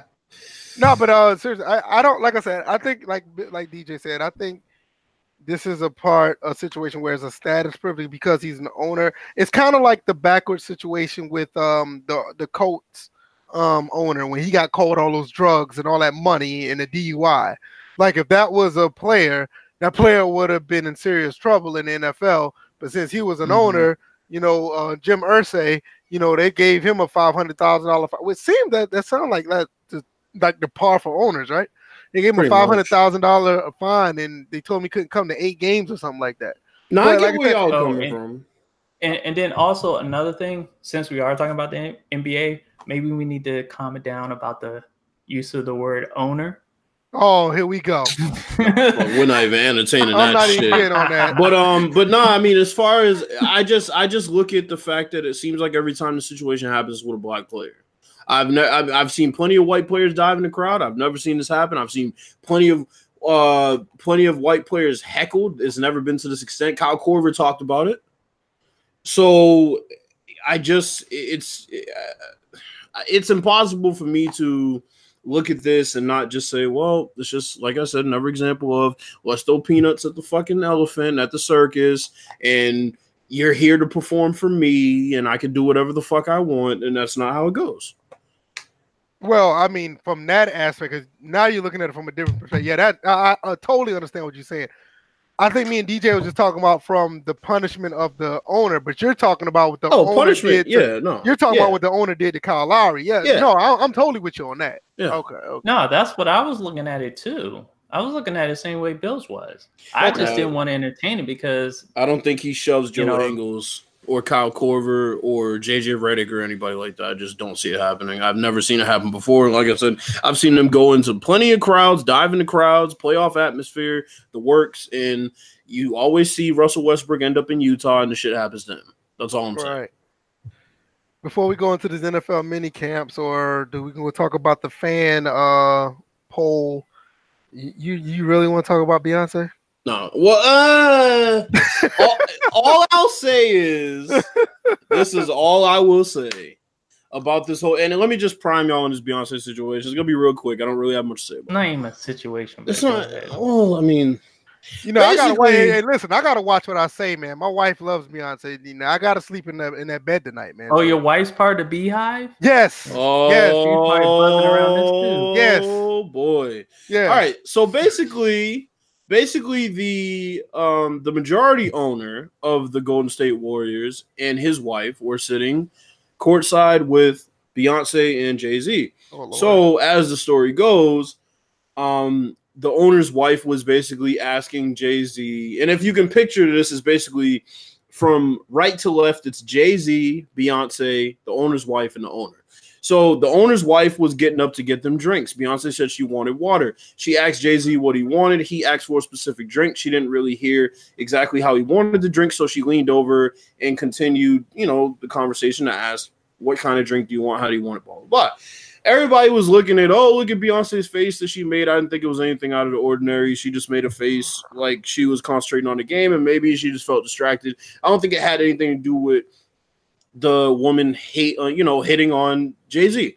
So these clown ass Beyonce fans oh, go to Twitter and basically uh, all type of death threats towards this woman for no fucking reason. Listen, just dog. just it, it, absolutely ridiculous. Now my, my wife don't go that far, but she she loves of course loves Beyonce. But do you want to know why no. your wife doesn't go that far? Because she actually has something going for her in her life. She doesn't live vicariously through Beyonce. But these people are nuts. Beyonce fans, Cardi B fans uh Nicki Minaj fans. What's that? Ariana Grande Ariana fans. Grande fans. I mean, these people are nuts. You leave, stay away from that shit. Like losers. Yeah, when you, you whenever it comes to them stay away from. That's why I, I don't want to touch it because it's just it's ridiculous. But yeah. overall, what I'll say about it is, people live behind this. Like I said, invisible wall of fucking security. Where in this generation, you can say whatever you want, even if you're not qualified to talk about it you can send death threats to people behind this invisible wall because you know you don't live in a glass house. You can just have an egg account on Twitter and send death threats to people. It's fucking ridiculous. Right. It's absolutely ridiculous. And I said it on Twitter, and I don't care if anybody agrees with me or not. I think they should all be lined up on a cliff and shoved off one at a time. Damn. I don't care. Anyway. If you send death threats to somebody like, like, like, what kind of loser are you? Oh my god, you were asking Jay Z what kind of drink he wanted at the game, and Beyonce felt some type of way about it. So I'm gonna go on with my key, my keyboard guns, and you know, I'm gonna, I'm gonna send, you know, virtual fucking gunshot. I mean, give me a fucking break. Go back to your microwave macaroni and cheese in your mother's basement and fucking clean your shirt off, the crumbs on your fucking shirt. Give me a break. Let, us get into this poll real quick before we get into NFL. Wait, wait, before you get into this poll, newsflash: R-Truth pinned Jinder Mahal oh on the airplane to win back his WWE 24 champ 24/7 championship. So just wanted to throw that in there. Yeah, so y'all gonna have to school me on this 24/7 championship. This is my first time I ever heard about basically it's the hard that? basically it's the hardcore championship except okay, okay, it's okay. it's not hardcore matches going on. It's just a championship that has to be defended 24/7 and they're basically using this as a tool to waste segments and Oh, so people just run up on people and just yep. pin them and they win uh-huh. the championship. Yep. Yo, yep. yeah, listen, that's basically what's I, going yo, on. Yo, I would want to see that shit because I, I, I ain't gonna lie. Like you said, he pinned him in a in a, in, a, in an airport or something like that. But via well, well, R-Truth originally lost it on the tarmac, and uh, Jinder Mahal had snuck up from behind for referee uh, was a roll up pin from behind. the referee counted three. He took the title off R two and ran into the uh, and ran onto the steps and into the uh, aircraft. No, hold on, then, hold on. Yo, but, but, but you got to tell them what happened before yo, this. I, though, yeah, I didn't know this was a thing. Like, so you no. can just go get a referee. No, this, you just go get a referee and just pin somebody real quick and you're nah, the champ. Hold on, let me tell you what happened. Hold on, let me tell you what happened on Monday. That was just the biggest insult to anybody's intelligence ever in the history of life. So there was oh, a yeah. match going on, and R-Truth, who was it? R-Truth and somebody, uh, Elias, I want to say. Yeah, it was Elias. Okay, was so Elias. so they're having some type of match. Mind you, it's a twenty four seven championship. Match. Yeah, it's a it's a twenty four seven championship. They're not supposed to be scheduled matches. But because Shane McMahon is some type of authority figure, he basically makes it a, a, match, an actual match, an organized match, a fucking lumberjack match, right?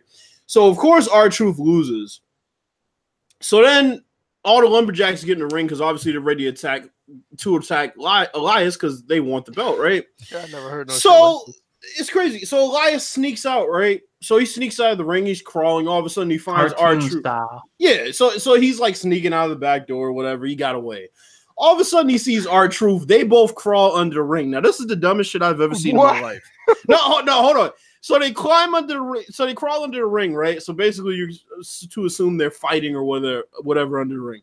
Tell me why the fucking bell rings when a pinfall happens under the ring. Now, how do you know a pinfall is happening under the yo, ring when he's under the ring? Yo, I, yo, I need to start watching this shit. This no, you do not. No, you do not. No, you do not. You do not. I, yo, I, I, just find, I just find the concept funny. That's just well, the concept is hilarious. The footage. They showed the footage from underneath the ring oh, of what happened. God. I was just like, really? Like, like, and here's the thing: I wouldn't have an issue with it if everybody wasn't chasing him at one time. Those segments where everybody's chasing him is what gets me. It's like hmm. just have different people like find him. You know, just random places. Right. They should do another fight in the supermarket just shit like that. Don't have everybody chasing after him like a crown card, crown card just let out or something. I mean, it's just it's Yo, it's, it's hokey. funny, man. I never heard no shit like that. See, I, I have been away from wrestling for too long, and the belt's ugly as hell too. I can imagine yeah. the hardcore belt up was ugly as shit. I fuck with the hardcore belt though. It actually looked like something. Yeah, the hardcore yeah, belt I mean, was what it but was. But no, like the design of it, they tried to make clean, be, and it's just ugly. Yeah, it's supposed to be. Yeah. the hardcore belt supposed to be ugly for a reason. I mean, I get that. Right. Um, before I get to the poll, I'm gonna go ahead and jump into the NFL mini camp stuff. Mm-hmm. A lot of stuff's been going on. Um, because I we'll we'll touch the poll later on. Um, at the end of the podcast. Anything sticks out to you guys of what y'all seen so far, DJ? I know you've been talking about your Redskins. Um, I want to talk about my Falcons. Um, Bills, you can let us know what's going on with your uh, Patriots. Anything else that sticks out in the NFL? I know somebody in the chat want to talk about the 49ers. I'm actually interested in talking about them because they could be a dangerous team. Um, DJ, you can go first because I know you were talking about your uh, your Redskins earlier this week. Well, yeah, talking about the Redskins, but it's not really it's not really the team I was focused on. I was focused on them hoes that were they call themselves Redskins fans that want to like nibble on the first bit of information and and assume that Trent Williams because this right now in the current situation Trent Williams is not at minicamp. Uh, it looks like he wasn't expected to be there in the first place. So that's that's the first thing that folks are tripping off of that they that they've completely missed. Nobody was expecting him to be there, first of all. But this latest thing that because the the main thing he's holding out, he wants to start or renew his contract, uh, which expires in 2020. So he's looking to extend it. They haven't said whatever the terms could be, but um, so everybody jumped on that at first. Then what comes out later is that he has he has an issue with the Redskins med- medical staff uh, handling his uh, his medical scare. Now the medical scare was the fact that he had a growth, a non-cancerous tumor or whatever, removed from his head. Mm-hmm. Now I understand his issue. We're not supposed to know all that because that's non-football related that's something that you know the it team should have squashed or the, it seemed like it was leaked like the because it was the team medical staff that leaked this information. It, it seemed like to me. Mm-hmm. and trent williams is at a trade me or release me type situation. That's what is being reported. For all i know trent williams will will be at tra- at training camp because it was expected when he had the surgery done to get the growth removed that he wasn't even going to be ready for minicamp. That they were expecting him to be ready by training camp, and that was it. I don't know why this story is carrying so many legs, but it's because of these hoe ass Redskins fans that sit there and like especially when we jumped on the first topic of his contract, his value, his worth, and certain people, Hollywood sports, wanted to oh, sit Lord. there and say he should finish his contract and think about the team. I'm just like, dude, do you not understand how people operate a business when they know they're about to at the end of their contract and they, and in this case, Trent Williams has one big payday. NY pointed this out. He has one big payday left. I think Trent can go five more years. He wants to get started on early. They've been they've been in talks for quite some time. I don't think people understood that.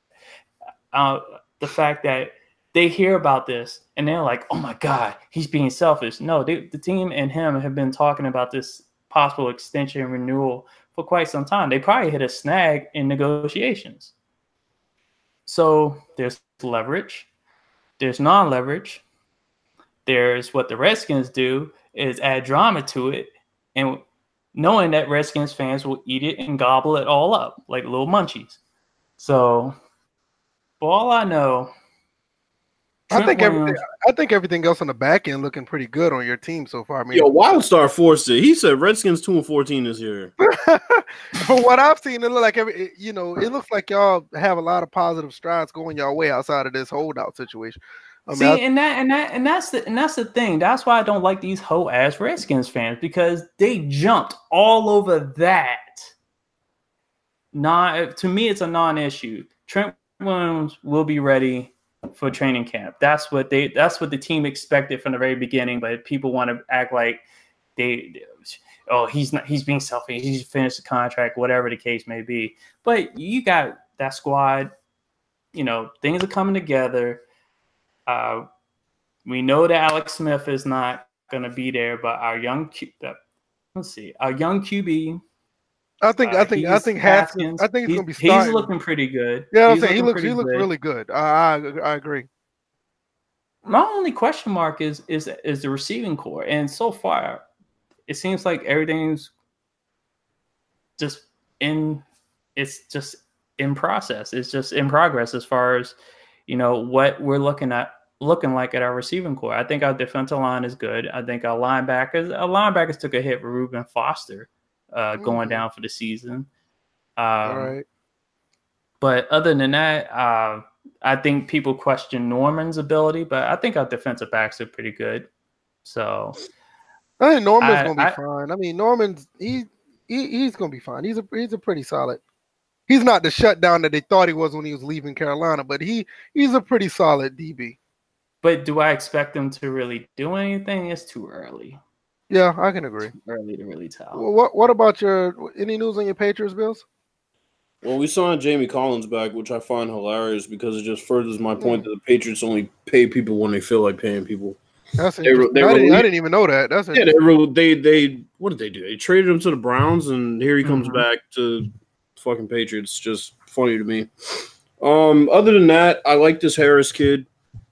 I watched them a lot at Alabama, and I'm mm-hmm. thinking that him and Sony are going to be a really good one-two punch in the backfield.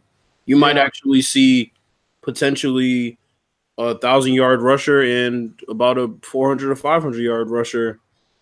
Um, also, N'Keal Harry's looking pretty good in training camp so far. So I think, I think, I, I personally, I think Harris should be your back to run the ball, and Sony Michel should be the guy to come out of the backfield to catch the ball because Sony Michel is, he's better at catching the ball in space. I would feel you on that if he didn't prove that he has hands of fucking stone last year. Yeah, what happened there? Because in college I, he caught everything. I have no fucking idea. Yeah, I was wondering. I, I noticed that because in college he caught everything. I mean, that's but, um, basically what they used him for.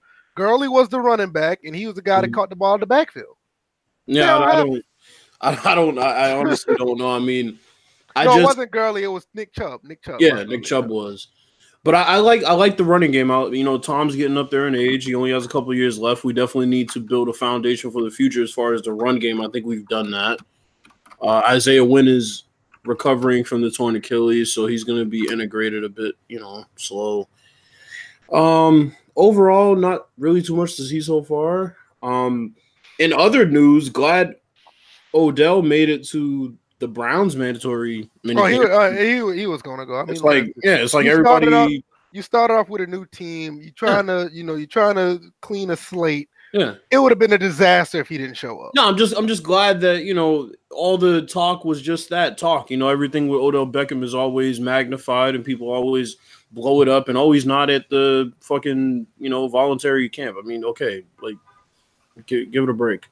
So I'm glad he's there, and um, the Browns are looking very dangerous this year on paper. So remains to be seen. Yeah, we'll see how that goes. I mean, they look really good right now. Um, the division is theirs to take. I, I, I still give the nod to the Steelers because of their dominance over the years of that division. They're too busy talking about Antonio Brown. He's still I, in their I, head. He, he, know, has, he, has, rent in know, their head. He's just in there rent free. You're right. I know. I know. You're right but I still give them the edge, and I and I wouldn't sleep on the Ravens either. But I definitely think that you know Cleveland is right behind the Steelers, and uh, I, I I won't I won't I won't be surprised they take it easily. Um, as far as my Falcons go, nothing's been going on. Um, Vic Beasley decided to not go to um to uh, voluntary uh, mini camp, but he he's going he's going to be at mandatory mini camp, which I don't care. They try to make a big deal out of it in the radio stations in Atlanta, which personally they signed him to the for the extension of his the fifth year option, which I think that was kind of ludicrous because outside of that 15 sack year two years ago, he hasn't been the same player. So maybe they know something we don't. Maybe they're just buying time until they get another um another pass rusher next year. I got a um, serious I, I honestly the Cominsky kid that they got from the D2 school, dude's like six five, six six, two seventy, and run a four five. Mm. I would not be surprised if they even they plug him in later on in the year or next year, and they're just using Vic to actually be a stopgap for this year. I got a question for you though. Oh, go ahead. Um, what do you think the Falcons' run game look like this year with Devonta Freeman and no Tevin Coleman? Oh, they got um Collison out of Pitt, 6'1", 228 running back. Okay. I think they'll be fine. Um, I don't, I don't, okay. I, I, have no um faith in Devonta Freeman. Don't get me wrong, I like him. He's just too injury prone. Right. Um, Ito, the guy, the, the the rookie they got last year, I like him a lot. He's smaller, but he's he seems more durable. Um, I think Devonta Freeman would be fine if they limited his carries and don't try to use him like uh, every down back. I think that's why Collison from Pitt is, is there. I think his name is Collison or something like that. I mean, he's a big running back, so I, I, I think they'll use him more of the bruising type runner. Even though that Devonta Freeman like to take hits, he just he, the fact that he like to take them that doesn't mean he gets back up because like this whole season, you know, like eight games, he was like out. So um, Julio Jones is going to be there for mandatory camp. Everything's going to be everything's running fine.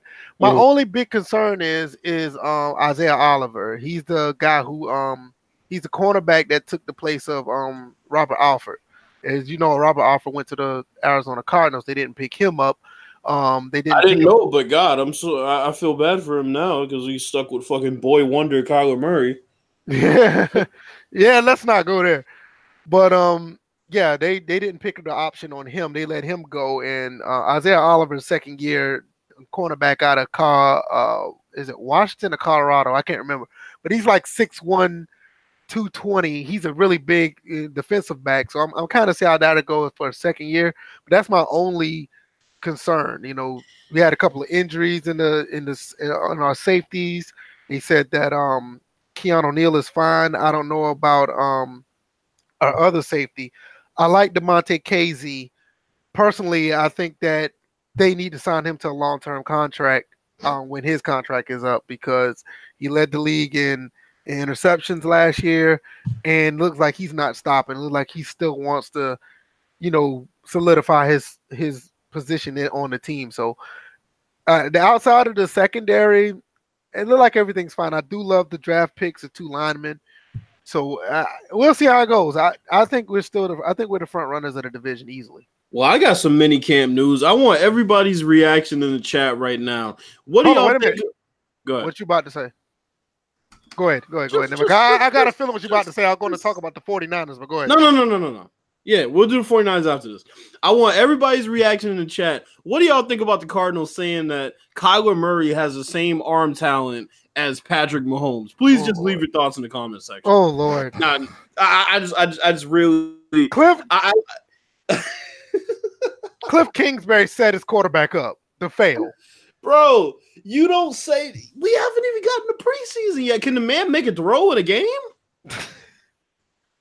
I nobody, can, can nobody, nobody in, in the NFL has an arm like Patrick Mahomes. Can we see Kyler Murray throw the ball away when he's supposed to in, in fucking preseason? Can we see that first? The 49ers, they inked Joe Staley to a two-year deal. They needed that to solidify the line. Tevin Coleman. Tevin Coleman's there. Um, Jimmy Garoppolo coming back, right? Jimmy Garoppolo coming back. You got um Matt Breida. You got Jerick McKinnon coming back. I don't know if um Wesley Fields is still on the team, but you got Georgia Southern running back you over there. My second favorite team right now because those guys are just they're getting the I, am gonna sound a little biased right now, but oh boy. They they they got some quality, quality running backs with Tevin Coleman. Yeah, Tevin Coleman's on the back burner right now, but those three running backs they got with Breida, McKinnon, and Wesley Fields, they they all right. You know, they they they're gonna run for all three of them gonna run for fifteen hundred yards this year. They they that legit. So uh, y'all y'all can pin that somewhere. Fifteen hundred yards though. Yeah, all three of them fifteen hundred yards. Go Eagles. Oh. but um no no but seriously though um with everybody coming back with the 49ers man they can be a threat to the NFC West. I mean everybody's talking about DK Metcalf over there in Seattle but Seattle's don't they, they don't have the defense. I don't think they have the defense to keep up with the 49ers offense with their offensive coordinator slash coach. Garoppolo, the running backs, um, to be honest with you, the receivers, I don't I don't even know the receivers like that, but I'm pretty sure with um with uh Shanahan there, they're gonna do some uh, they're gonna do some creative things. And, and I'm looking at the rest of the, you know, the Rams is there, but you know, I wouldn't be surprised if the 49ers sneak up on a few people because I, I kind of lost faith in the Rams. Yeah, so I looked up an article about this Kyler Murray shit. You have to hear some of this shit because it's honestly it's hilarious. Okay, so Christian Kirk, who is a receiver on the team, he basically credited this dude for throwing a spiral every time he. Oh man! So if I go out there and throw a spiral, I should he get says, contract. He said, "Hold on." He says, "Uh, so he says, um, it says." The year's no different as one big head turning parallel has already been drawn in Arizona, where Cardinals players are currently raving about rookie quarterback Kyler Murray's arm. The player Murray reminds them of none other than the Kansas City signal caller in the league's reigning MVP. hold on, hold on, hold on, hold on, hold on. It gets better. He says you could compare it to that. It's very unique for sure. I've talked about it before. Obviously, everyone knows what he can do with his legs, but what he's able to do with his arm and just the way it comes off of his hand, it's never a duck. It's always a spiral. I, I, ain't got nothing else to say. that, you, know, you told me throwing a spiral is oh my god. What quarterback in the NFL outside of Nate Peterman? Well, what quarterback outside of NFL Bro, can't throw a spiral? All of us have been to football games, right? All of us have been to NFL football games. Right, I have. Mm-hmm. Now, I'm sure you've been to the games early when the quarterbacks are warming up, right? Tell me one pass that wasn't a spiral, even from the third string guy. Right, exactly. Seriously, with like, like, I said, outside of Nate Peterman, I think everybody in the NFL could throw a spiral. That's a quarterback. That's like comparing Saquon Barkley last year to Adrian Peterson. You know, it's just the way he runs the ball. Every time he runs through the line, he covers no, it. Like, like I, I can't believe that. I can't believe that this running back could cover the ball while he's running between the tackles. Right. Oh my! Oh, oh my, my God! God. It's, it's like he takes his right arm, right, and put it and right over the, the left. And arm. when the ball is in his left arm, he does this thing where he covers it. I know. And then he decides to spin. Jesus. Oh Christ. my god, the spin move. And then this thing where he runs, where he like puts one foot in front of the other, it's fucking amazing. I've oh man, and, yo, did you hear about the, the the, the twitch move when he when he when he goes around the other court, uh, go around his tackles and he cuts on one one cut and he's all and he's gone. Have like you heard about that? Like that's the territory we're getting into. Now. Yeah, exactly. it's like that's the minimum requirement for a comparison to Patrick Mahomes. I mean, seriously, kid. And, oh my God, the back cut. What what are we doing? well, anyway, but uh, at the end of the day, man, I think the 49ers. Oh, I, it depends on what the Rams do because the Rams still have a loaded team. You know, but that you never know. They're in the same division. You never know what might happen. Here's a projection I, for the 49ers. They're gonna sweep the Cardinals in the season series. Yo, I think Kyler everybody gonna sweep the Cardinals. Hell the, hell, the St. Thomas team will sweep the Cardinals. These dudes are gonna go two and fourteen this year. Now you want a team that's gonna go two and fourteen. Wild star. I got one for you fucking Arizona Cardinals gonna go two and four. Yo, speaking of wild star, look at the quote. Look at the, the, quote he put in. He'll be throwing spars in the back of his lineman's head. Oh, yeah, right, right. Yeah, he's like he's like five. He's not five ten. He's five. Oh my god! If we find out he's five ten, we have to take him first overall. But give me a break. I'm about to say I'm taller than that dude. He's right. not five ten, and he's not a tall five ten. I mean, he's not a short five ten either. Way to say it, he's not a tall five nine either. Oh my god, the Jesus. one cut. God. he winds up that throw. He pats the ball before he throws it.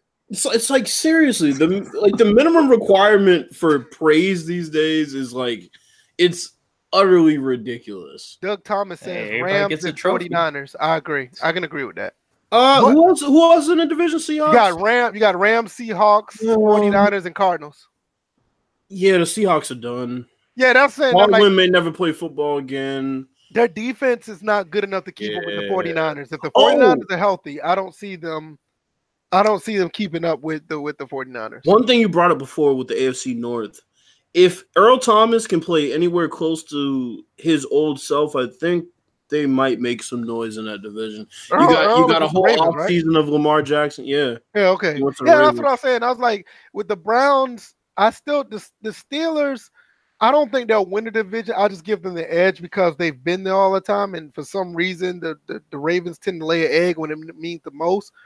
And the Browns are the Browns; they're just getting together. So I give them the edge with the Browns right behind them, but don't sleep on the Ravens. I agree. Chris, that's what I'm saying, bro. He's like five six. He's not five ten. That's yeah. like calling Allen Iverson six feet. Right. Actually, that'd probably be closer to a real projection calling Allen Iverson. Well, compared feet. to yeah, compared to Kyler Murray, yeah. Mm-hmm. Seahawks need the O line. Yeah, they've had that issue for a couple years now. Yeah, and they got rid of their best pass rusher too. They did, you right? Yeah. Uh, any anything else? I mean, the Cardinals, not the Cardinals, but the Dolphins are are looking at Fitzpatrick right now over Rosen. Uh, I'll say yeah until like week three. Um, I mean, he's gonna give you three good games. By week four, you're gonna be like, "What the hell? Why is Fitzpatrick here?" Watch out for the Jets this year. Yeah, they got, they got, a defense that's getting stronger. They have a defensive coach. Yeah, the Jets they they have Le'Veon Bell, who's definitely jerseys. Man, hey, man, no jerseys, man, right, man. Hot, man. You, yeah, you, you stop straight, man. You tripping, man. So it's an Al What? Hey, all right, Allen, he said, he said Allen Iverson. He said Allen Iverson was six one in NBA 2K4. Up, that does it. Two since 2K said it is gospel. Hey, let me tell you. Let me tell you something. You ask a lot of these females out here, an inch matters, and that's one inch that motherfucker don't have. Hey, you let hey, you let some people in the you let some people in the sim community say oh, what 2K says is is gospel. So if it's six well, one in 2K well, basketball, it's it's well, that's an inch more that goes in their mouth. Oh.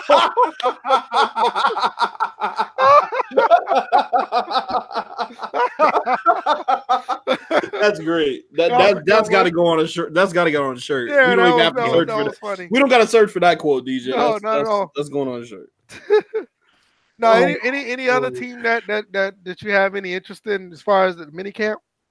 Um, I, I am I am kind of interested in the Jets and the Dolphins. Actually, that division is probably looking pretty decent now. Um, even with the Bills. Uh, that that yeah, I like to see I like to see Allen's second year of maturation. It's going to be interesting to see because he has a lot of talent, man. Yeah, a lot of talent. I don't see that. I don't. I, I, see Eli getting benched in the middle of the year. Well, see, that's the other thing with the Bills is you know I'm also hearing that they're thinking about waiving Shady. So that's going to be yeah. I, but yeah, I've heard I heard that was a possibility a long time ago. That's what I'm saying. So it's kind of interesting. Like I, I, think they're in a rebuild situation. They have Frank Gore there, which I don't really even get. Frank that. Gore might have one, maybe two more years left. Well, he can still play, but why is he there? Why is he like? I don't know. I mean, veteran presence. I'm guessing. Yeah, that. But I mean, Frank Gore is that kind of running back that he's so good that you don't want to limit him to like certain carries because he's going to be there. So right. he's, he's like reliable, but you don't want to be relying on him because of his age. Doug Thomas gave another good one. The Bucs they just signed the Ndamukong Suh. Yeah, so they got the, the Ndamukong Suh. My problem with the Bucs is their quarterback. I yeah. do not trust Jameis Winston. Oh, staying in the division. What do y'all think about Gerald McCoy signing to the Panthers? That's a good signing. That's a good signing, but I, that team got other problems though. Yeah, who the hell are they gonna throw the ball to? and I mean, not I mean, not only I mean, not only that, it's just I low key believe that there's something going on with Cam Newton nobody's talking about. The dude what? hasn't the dude has not thrown the ball all year. They they drafted the guy from West Virginia. Something isn't right with him. Well, I got a question. I got a question. Um, DJ, uh, both y'all can answer, but I'll let DJ go first. Do you think this is a hot seat year for Ron Rivera? Yes. Oh my bad.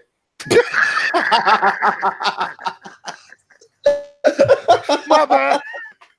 He took my answer. I'm like, my bad, my bad. Hey, it's my. He's been there man. long enough, and and and I know they were in the Super Bowl a few years ago, and really haven't sniffed it since. So it it's one of those things where you either do it now or or be gone. Because think about this. Um, you know, you talk about the year they were in the Super Bowl, right? But like, if you look at all the years surrounding that, whether it's after or before, he didn't really do much, and that's in a wide open division annually. You know what I'm saying?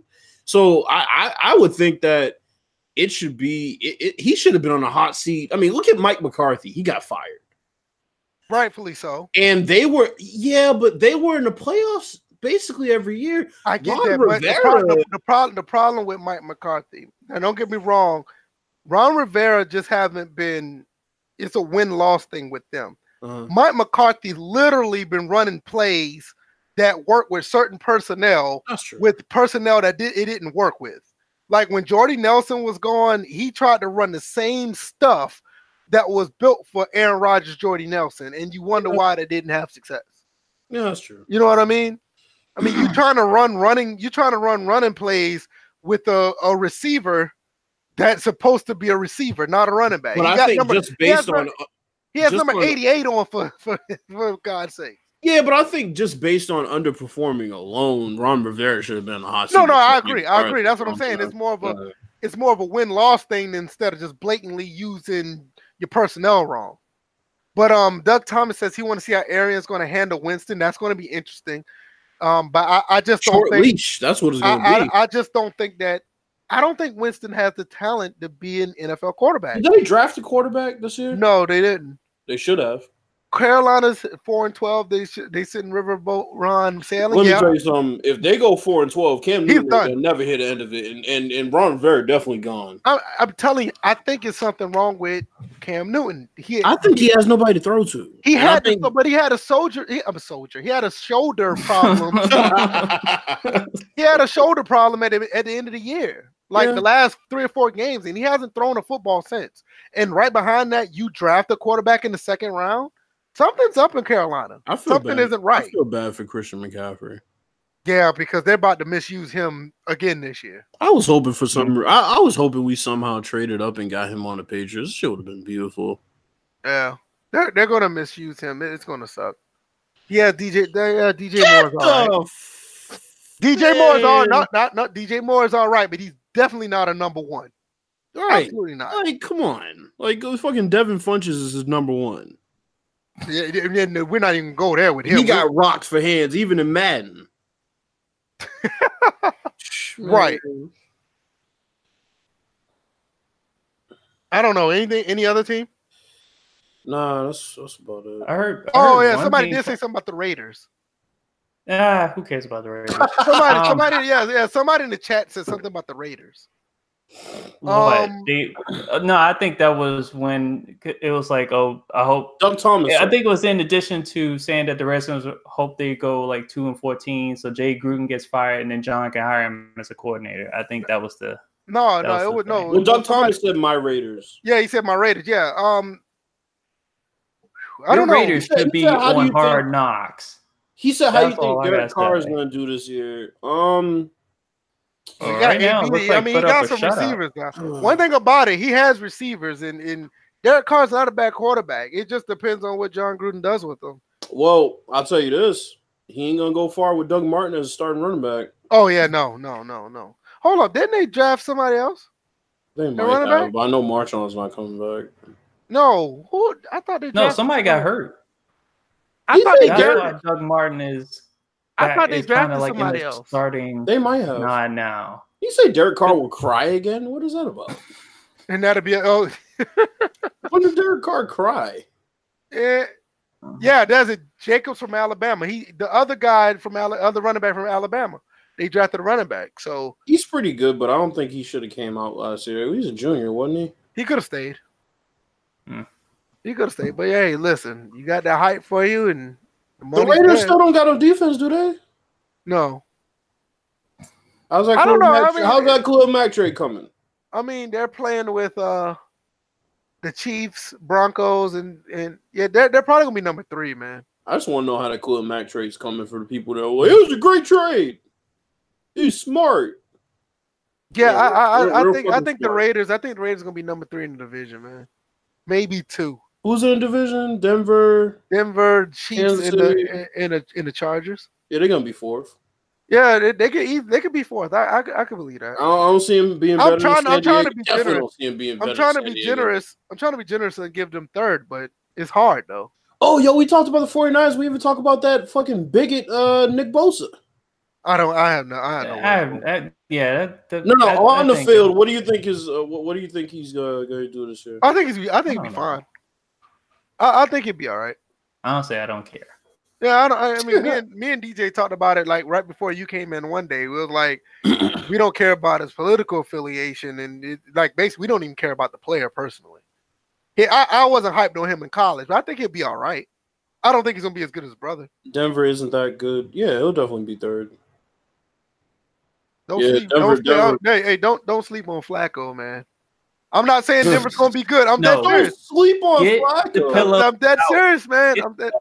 I'm dead serious, man. I'm dead serious. I, I, I, I, don't think I don't think Denver's gonna be that good. He's gonna I don't be exposed in Denver. I don't think Denver, I don't think Denver's gonna be that good, but I think Joe Flacco's gonna have a decent year. Oh, the other thing about the Patriots, I'm, I'm wondering how Demaryius Thomas is gonna work out here too. I forgot we saw. Yeah, that's interesting. Him Denver. and him and N'Keal Harry's gonna be pretty nice. It's a big, it's a big right. target, man. He just needs so to got two of them. play. N'Keal Harry's big too. I mean, yeah, you know, Neil yeah. Harry is uh, you know, it's pretty good. Flacco ain't shit. No, he is shit. He going. I think I'm, I'm, dead serious, man. I think he's going. I think he'll be all right, man. Flacco was the start of overpaying quarterbacks because you don't want him to walk and you have nobody better. Mm-hmm. Flacco did say he won't mentor Lock. He has no interest, and Drew Lock is going to take his job. But I think Flacco's good for one year. No, nah, I'll take that back. I think Flacco's good for about eleven games. I think he's good for eleven games. He'll yeah, put, but what are they gonna be? Fucking one in hmm. ten by then? I, yeah, true, true. I don't. Like I said, I don't think Flacco's gonna have a bad year. I just think the team itself is just not gonna be. My issue with Flacco is how you underperform and then sit on the sideline with resting bitch face while somebody better comes along and beats you out of your job. That's the thing I can't stand. It's like you didn't play well enough to to keep the job, even true. before you got hurt. I mean, come on, man. All right, before we before we finish this, let's talk about this Carson Wentz deal. Before we go to the the, the poll, the Carson Wentz deal, four years, 128, 100 million guaranteed. Who wants to go first? Because uh, we, we all, I, I, already know we all on the same page on this one. Uh, I'll, I'll say I'll say this much: it's a very risky, like risky double asterisk sign here on the dotted line just in case it doesn't work out. Very risky deal. I can agree. It's too risky. Cause we are we already we already talked about his back issue and they say it's healed, but okay, but I, I, I never trust a back injury, yeah. man. I never All trust right. a back injury. I don't care what what Tony doctors Romo. say. Yeah, I don't care what what doctors say or just that and third. You don't fuck with your back. You don't mess with stuff like that. Bills, some people said they you do fuck with your back, but hey. or on your back in some boring bitch's case. But anyway, okay. um, I see, I see what y'all mind. Man, anyway. So oh. talking about Tony Romo, but anyway. Oh God, don't go Bills because that went oh, way left. My God, way left. Right he continued to play with his back and he fucked it up more. No, you totally Fuck, missed you how that No, because you don't. No, no, yeah, no, no, Your mind was no, thinking Bill, my mind Bill, was, Bill's but nah, yours Bill's is even worse. It too. Bill's caught it too. But okay. now Bill's not saying Just because two people assume oh doesn't mean it's true. All right, so remember that. my view of it is I look at it like RG3 he's not going to learn how to slide. He's not going to slow down any. Really? He's not gonna. It's really? not. And yeah, I don't. I don't think it's not even. It's not even like he's going to get hurt like RG three. It's just. I mean, DJ remembers this. RG three had a hard time looking at a week four game as not the most important game of the season, and it's the motor that you just can't turn off as a football player. And I think Carson Wentz has that motor, and I, with a quarterback like that, this is like you said, a heavy risk, man. Because I, am I'm, I'm not I'm not co-signing on the part that he might not learn how to slide, but no, no, I'm saying it's not it's not the that was just an example. I'm saying the way he plays yeah. is like yeah. the live to fight another day. He doesn't live by that creed. He, I mean, it, it, it's nothing wrong with that, but you have to be an Iron Man to do to, to, to play like that. Yeah, and he doesn't live by that creed, and RG three didn't live by that creed, and unfortunately, we saw what sort of happened. Um, you know, as far as I was concerned with his injury, Carson Wentz, I believe, mm-hmm. is the same way, and Carson Wentz just likes to take on linebackers and truck people, and that's great. But you know, a couple times per year, and that's that's going to be his career because he already has a back injury. There, there's nothing wrong with the quarterback Carson Wentz. I think he's a yeah. high talent. I think if if he didn't have these two injuries, this is a no brainer. My problem is I'm not even worried about the ACL tear. I mean that that happens. You know the back injury concerns me a lot, and not on top of that, on top of that, other injuries as well because people don't want to talk about this. Mostly like Philly fans, and I know Pooh is a Philly fan. A lot of people don't want to talk about the fact that, like he said and here, he looks good at OTAs. Yeah, I know. I mean, we're talking about Carson Wentz. We're not talking about Kyler Murray or whatever. He's gonna look good. He's gonna be fine. The problem is, is like when he start getting hit, you know, or when he had to plant that leg, or you know, when he take too many tackles, or you know, that that's that's the stuff that I'm concerned about. That's what I'm saying. It's like people used to say about Brett Favre. It's like, yeah, the dude would be great if we're not worried he's gonna fucking get killed every play. Right. You know what I'm saying? Is is it was the same thing with um what's his name? Uh Ricky Williams. They talked about him taking punishment. And obviously, it's a different position, but you just wonder if these guys can last based on their style of play. And Carson Wentz, unless he's going to become some crazy pocket passer style wise, which I don't think he is, and I don't think he should. I just don't see that contract um, I don't see it working out for Philly. I hope it does. Carson. I mean, I, I, I'm I'm I'm very interested to see yeah. after year two of the contract, after the second year going into the third year, where do we stand? I mean, do do Carson Wentz stay healthy to two years and continue to be one of the elite quarterbacks, or does he have another injury? Does he have to? Does he get nicked here and there? Miss a game here, out for a couple plays there. I, I, it's, it's not that I don't have faith in the contract if you're talking about the quarterback himself.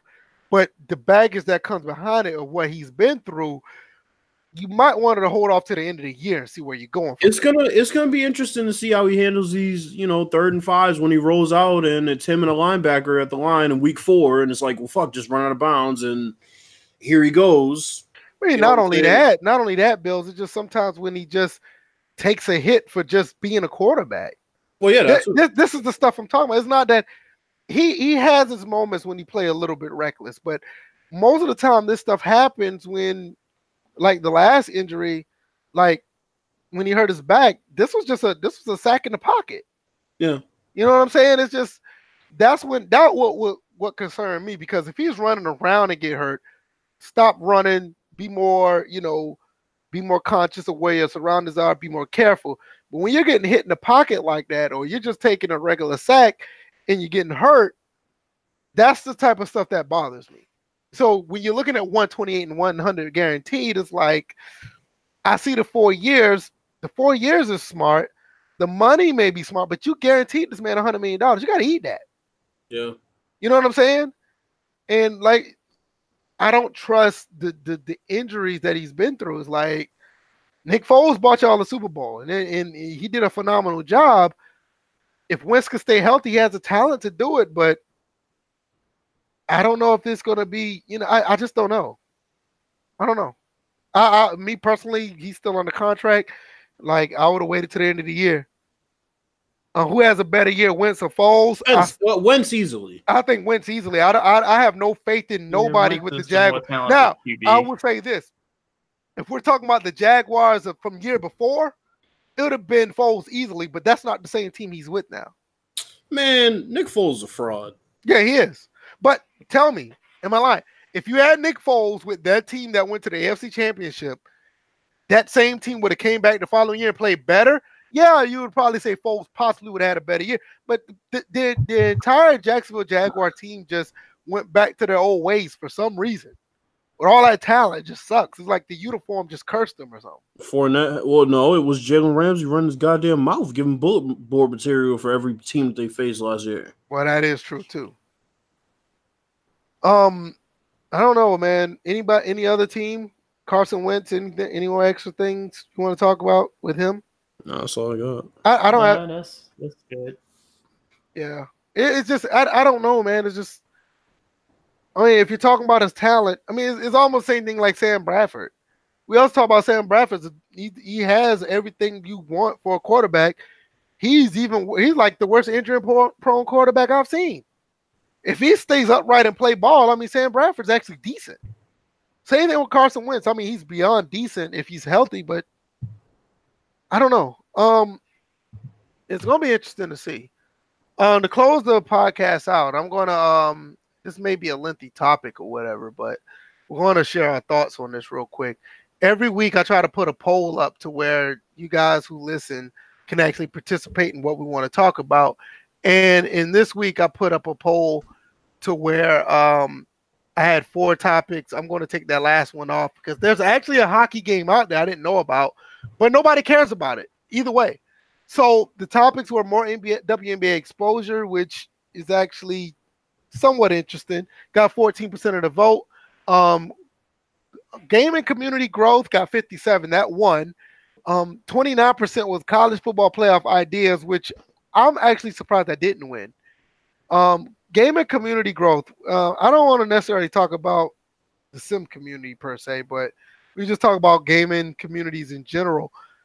Me personally, I feel that gaming communities are too caught up in console wars, the people favorite games, um, what they feel that is trendy right now, instead of just talking about gaming in general and how they feel about gaming, not not the the game itself, but even when you do bring that game into play, most people aren't even talking about the games. They're talking about the specs behind the game. Oh, this game's in 4K. This game, nobody's talking about actual playing games.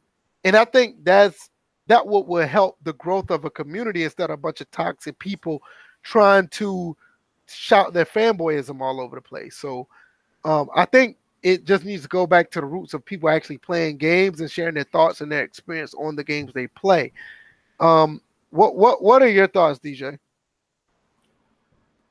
I think I'm like for one, gaming being in the mainstream is was actually a great step in the first place. Because remember, it was one of those things where people would just, you know, gaming in general, no one would talk about because they would fear how people would look at them and stuff like that. And now it has gotten to the point where people are not really talking about games. They are being corporate slaves to corporations that don't pay them any money just to advertise a console of their choice. And like when you look on YouTube, not necessarily Twitch, but YouTube and Twitter, you'll see like console wars. You'll see people like just chastise people um, about their game of choice. You even see real life uh, issues are now into gaming. Like you have your SJWs, you have your your PC culture that's now invading. Oh uh, God, let's not even talk. Yeah, I didn't even think about that. Right, that's another part, and they and they think that side of gaming it expands it because people need to feel like they're involved. You don't have to bring your SJW stuff into gaming to to expand it gaming should be a neutral site where everybody be like, "You look, we're here the game. I don't care about your color, your creed, your sex. We don't care about none of that. I don't care if you like Xbox. I don't care if you like Atari. I don't care if you like Nintendo. Look, I play this game. He's these are my thoughts. You may disagree or whatever. Tell me why you disagree and keep it moving. People don't even do that no more. Yeah, so so that's that's if, as far as the gaming community like you hear about like again you hear about the console wars but then it's now it's more about inclusion it's all, all about stuff like that which can be good if it long as it fit like let's say like what was a game that really uh was people were oh it was this, this was little known game called the I think it's called the Deliverance or whatever um all right and it featured medieval times, and it was made by a company out of Norway. In this, and it was basically a medieval simulator that you saw all white people, mostly white males, you know, females in their like pictured gender roles and stuff like that. And one, I think a couple of people had an issue with the game. I was like, "Oh, why aren't there such and such? Why?" I'm just like, "Do you realize what type of game that it's?" You know, artists are expressing themselves, and I think the point of that game coming out was the fact that they wanted to showcase a little bit of their historic culture.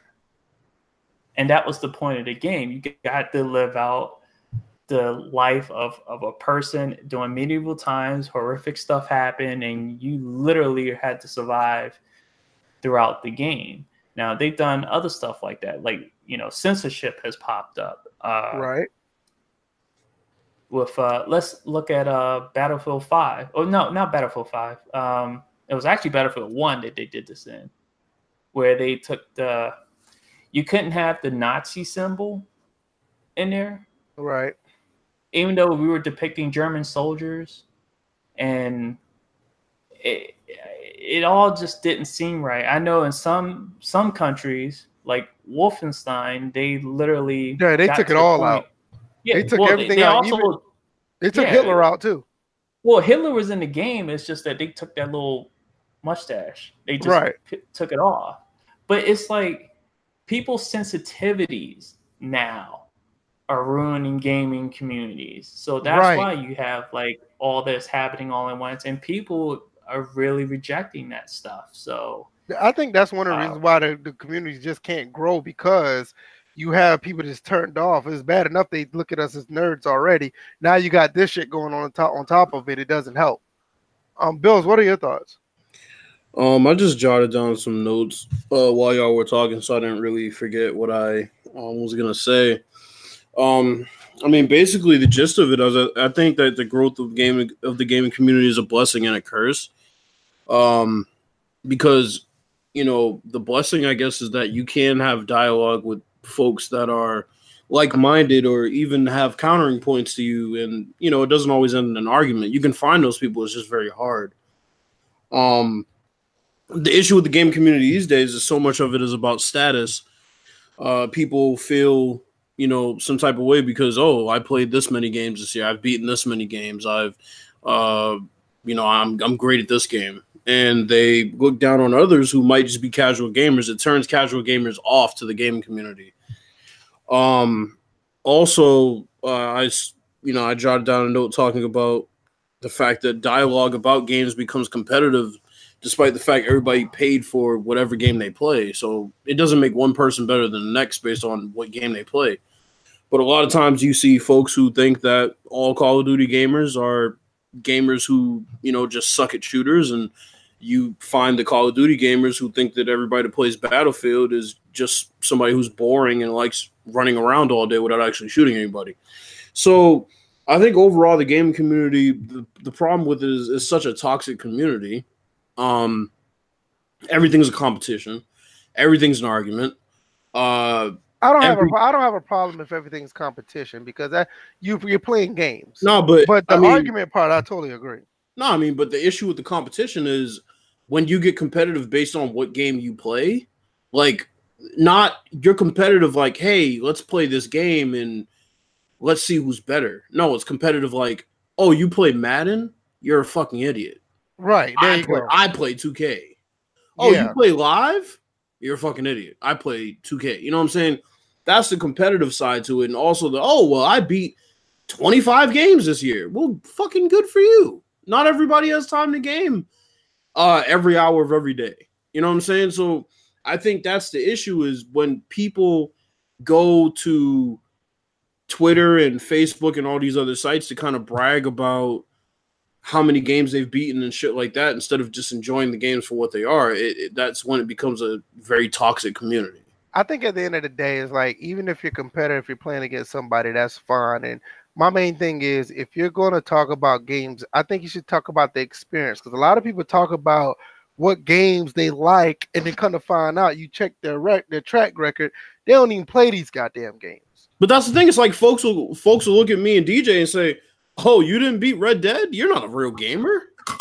Yo, shit, there's so much stuff to do in that game. Who, who's learning like, about beating it right now? It's like so you're telling me if I don't run through a game, if I have multiple games that I play and I don't just play one, aka Madden, um, you're telling me that I'm not a real gamer. That's that's the dumb shit I'm talking about. As the right. as the gaming community grows, you see stupid shit like that leak out.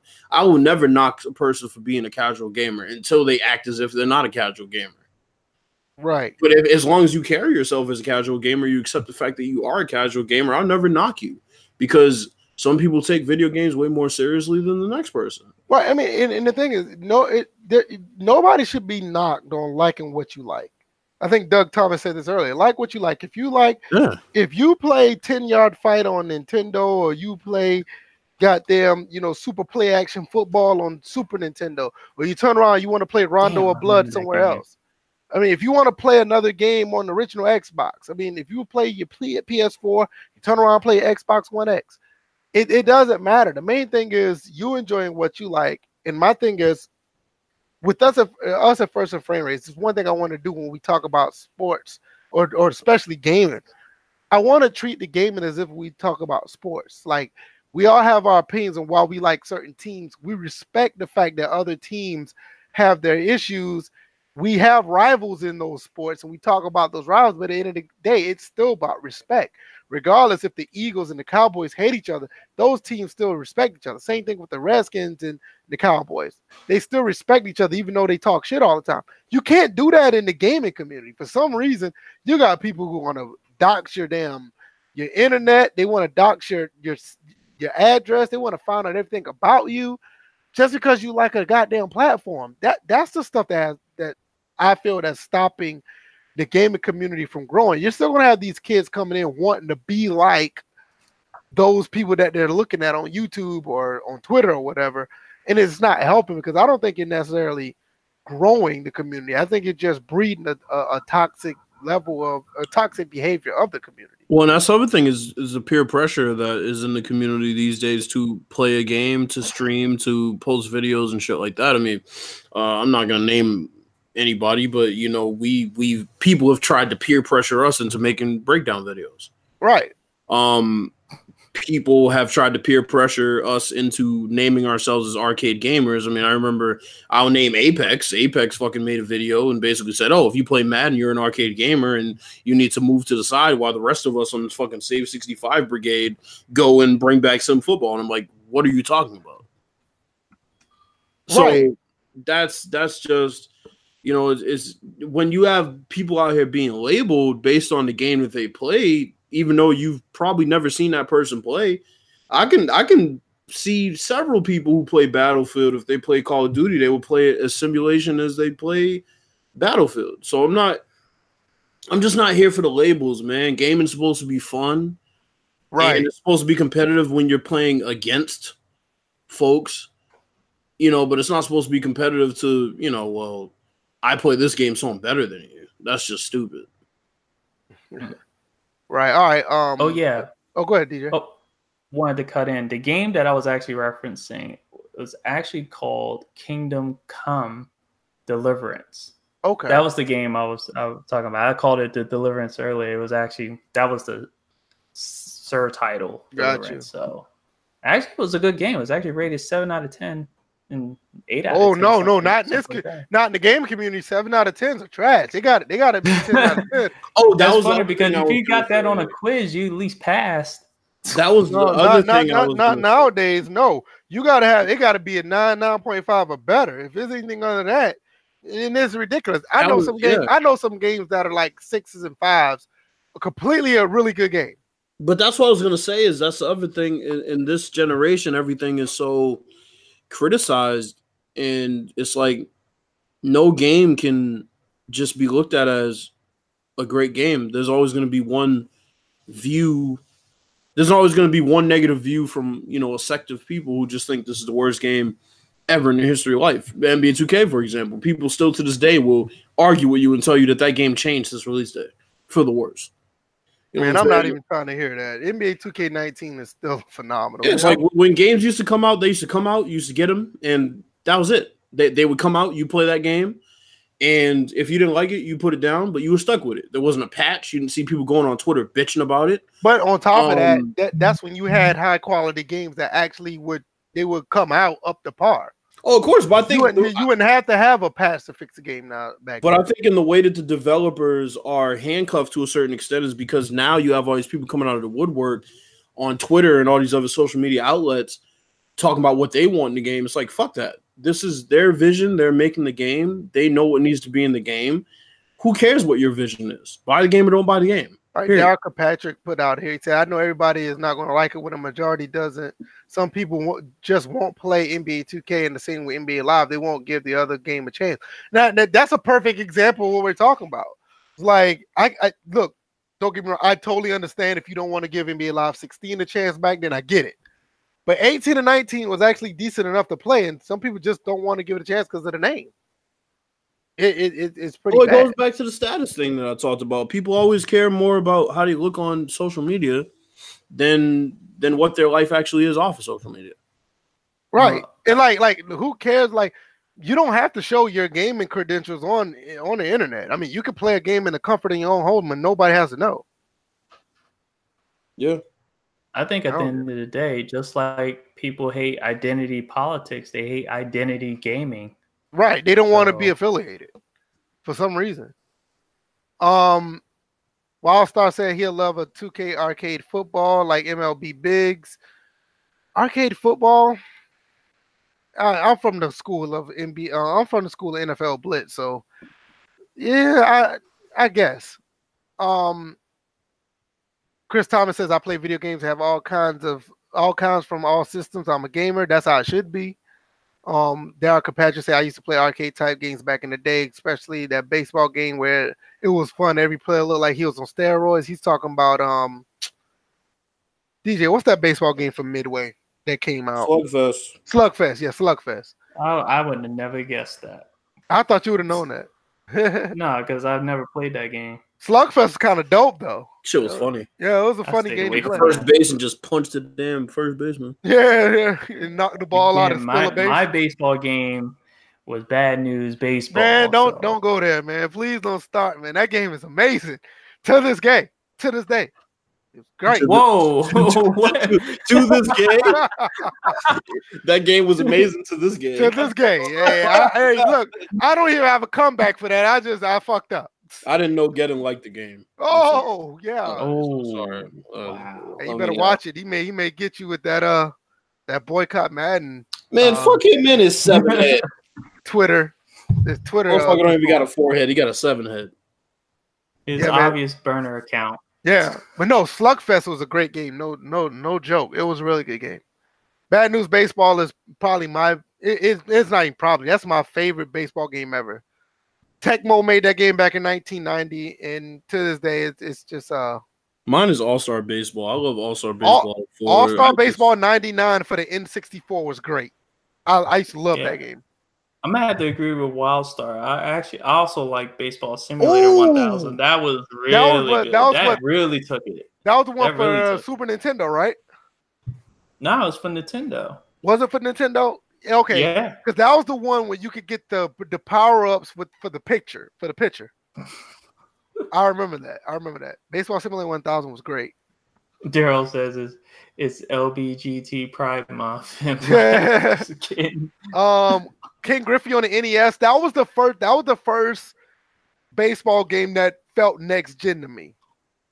The Ken Griffey game on the NES Super Nintendo. That felt like that was the first baseball game that felt like it took a leap.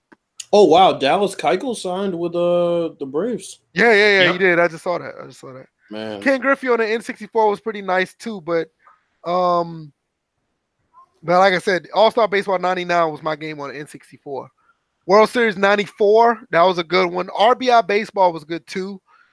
Um, you know what?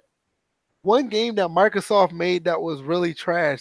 Did y'all play um I don't think none of y'all played the baseball game that Microsoft came out that was along the line with uh um Fever and I can't remember the name. I got it. I got it. I got it up here on my shelf. I can't remember. Came out in 2003.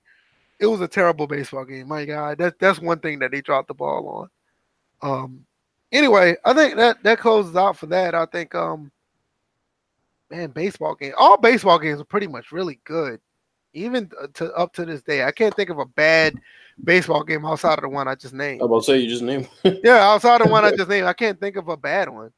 Right. Like all the baseball games that came out. I mean, you can talk about 2K baseball, triple play. Uh, remember triple play baseball before they um Especially when they would do those uh, ads in the middle of the game. Yeah, yeah. It's chicken. It's pork. It's chork. I remember that.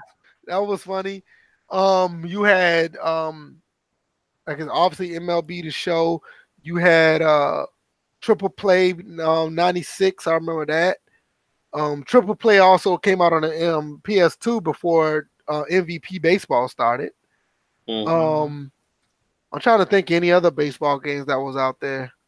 I already said, oh, MLB PA baseball was good too. Yeah, Triple Play 97, exactly. That was a good one. Bases loaded, a- amazing baseball game. That that was before Bill's time, right there. Bases loaded. Hmm. I bases, who my bases, team was. I forgot who my team was in bases loaded, but they had this one dude named Paste with yeah. everything out the park.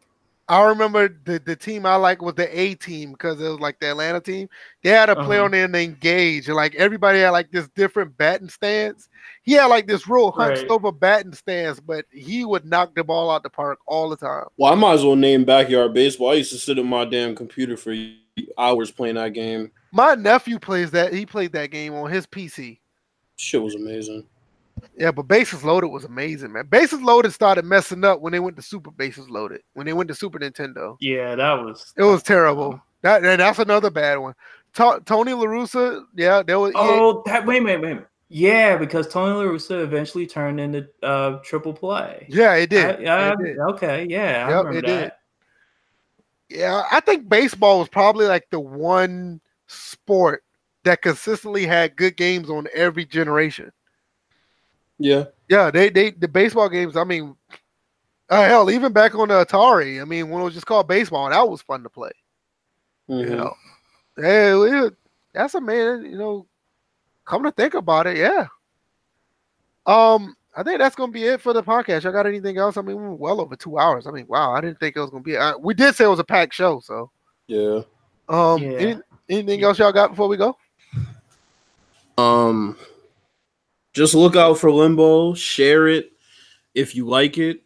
Um, if you don't like it, then I don't know. I'm about to say, what's the point saying share it? If you like it, just share it. Even just share it if you don't like it. Somebody that you don't, somebody that's on your Twitter feed or whatever, yeah, could possibly end up liking it. So share it anyway. Shit. Yeah, that's mm-hmm. true. I mean, I never, I never, well, whatever. Um, either way, yeah, Limbo's coming sometime very soon. Um, the next couple weeks it uh is definitely going to be the start of the album I'm recording, and I'm trying to go mainstream and do a lot of big things. So, oh, you know what that means? Once he go big, man, he's gone from this podcast, bro. He oh, got time no for us. See, see, see, I'm not gonna like VF. See, like VF and DJ. See, see, I'm not gonna go the route that somebody in the uh the Game Changer program went and start acting all Hollywood. Oh, I'm a, I'm, I'm a, um, I'm gonna stay true to my roots. So, you know. I mean, did they really go Hollywood? I mean, they're kind of still in the same place. Hollywood didn't even go Hollywood. All right, DJ, what you got, man? man, all I know is that I'm thinking about doing an online training business. So do it, man. Um, I'm just in the thought process of trying to figure out how I'm gonna do that.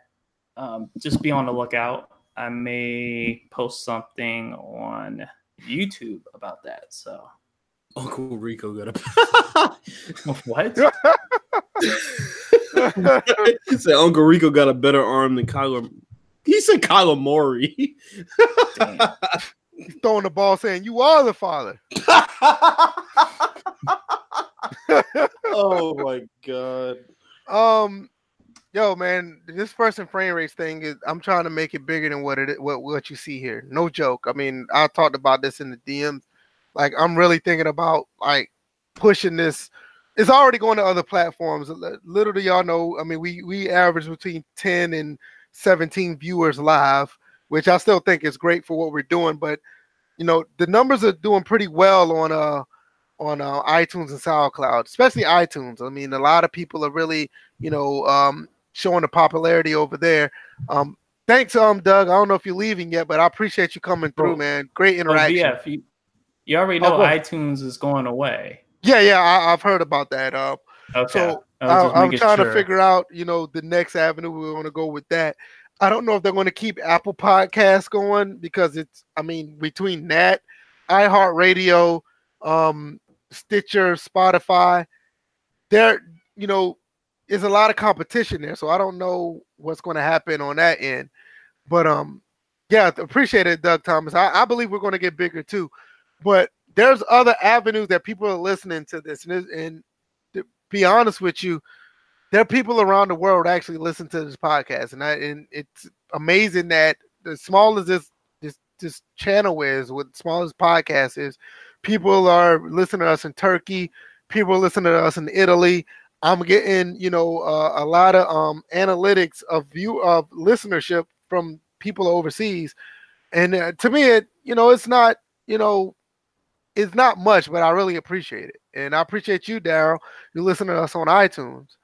Um, but uh, with that being said, we're trying to make something here where we can actually sell merchandise for the for the podcast.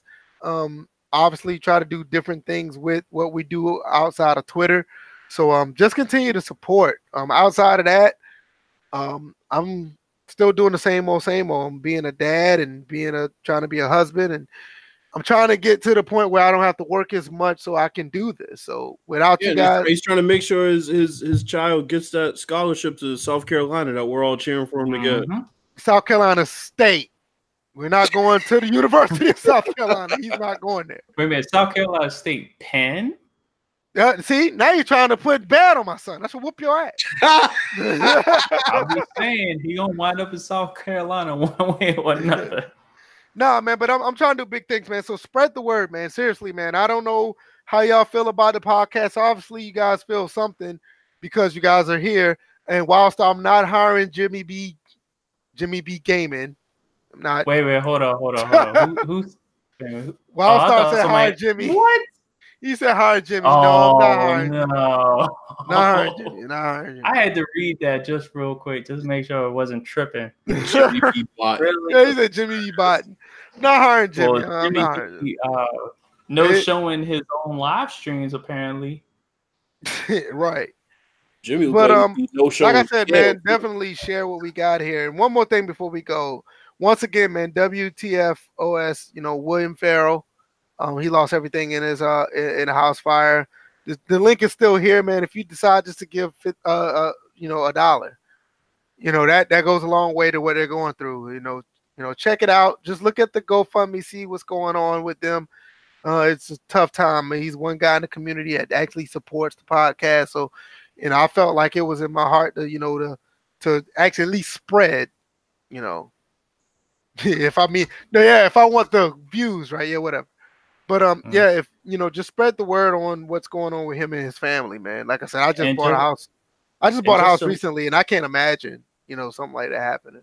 And just to let everybody know, this is not a next gen 720 situation. This is the real deal. So. Yeah, yeah, yeah. I mean, yeah, it, it's just real over here. I mean, we, oh, we're trying. To... one more thing. You just hit 300 subscribers. Yeah, you know what? I, you know, I, we're at 300 subscribers. Thank you for everybody who listens and you know, giving us the you know the time of day that the the, the I ain't hear you clapping bills. That I mean, damn, I gotta I gotta clap on. like whatever. maybe I was clap, maybe I was clapping in my head. No, I, was, I was on my phone. That's why I was. No, but yeah, man. I mean, exactly. Yeah, man. Yeah, man. 300, 300, you know, 300 is 300, man. And oh, people do listen to us outside of the live stream. We see the little bit of numbers that we're getting, but just let's let everybody know this is a real podcast. We we speak our mind. We we're, we're being 100 percent honest. You know, we we're 100 percent honest in what we talk about, and we just keep it. We just keep it 100, man. We're not sitting here just trying to do stuff for you know likes and clicks and all this other stuff, man. We want we want to be an honest podcast, and I think we do a good job at that. So. uh Next you Thursday. know what, Wildstar, you bring up a good point. I think we do need some type of like um sound effects we could do. That shit would actually be hilarious. Yeah, yeah. If we had them in the background. You know what? That that's gonna be something I could look into. So definitely. And uh, on another thing, DJ's been harping me on uh, harping at me about this. All seventy episodes will be in a playlist very very soon. Thank you. We got to get organized. Got to get organized. We're going to get that done. We got to coordinate. You know, so um, like I said, we got other things: merchandise, T-shirts, hats. We'll try to get all that together. Condoms. Um, no, we're not doing that. No. That, that we leave that. We'll, we'll leave that. we'll leave that to Pooh. Who can do oh. that? See, look at that. He look at that. He, he added right on time, right on time with the chat. Perfect. Well, if you want your condoms, oh dear God, and he'll be right there to, to test uh, drive everything for you. no, Pooh, um, um, I'll, I'll, I'll get with you. I, I, I, will get with you with um with with um anything that you can help with us um pushing merchandise out there or whatever the case may be, um or whatever else we want to oh, do to, expand nah, the podcast. No, he's not doing that. No, no, we're not doing that. But uh, we're gonna be going. We'll see you guys next Thursday, and uh, check out the GoFundMe and uh, spread the word about the podcast. Catch us on iTunes and SoundCloud. Subscribe over there so you can listen to uh, you can listen to us when you're not, you know, not on YouTube or can't just listen and burn up all your data because you know they got caps out there for that for, for Google Stadia. and remember, first and frame rate condoms, they're coming. No, they're not. All right, see y'all next week.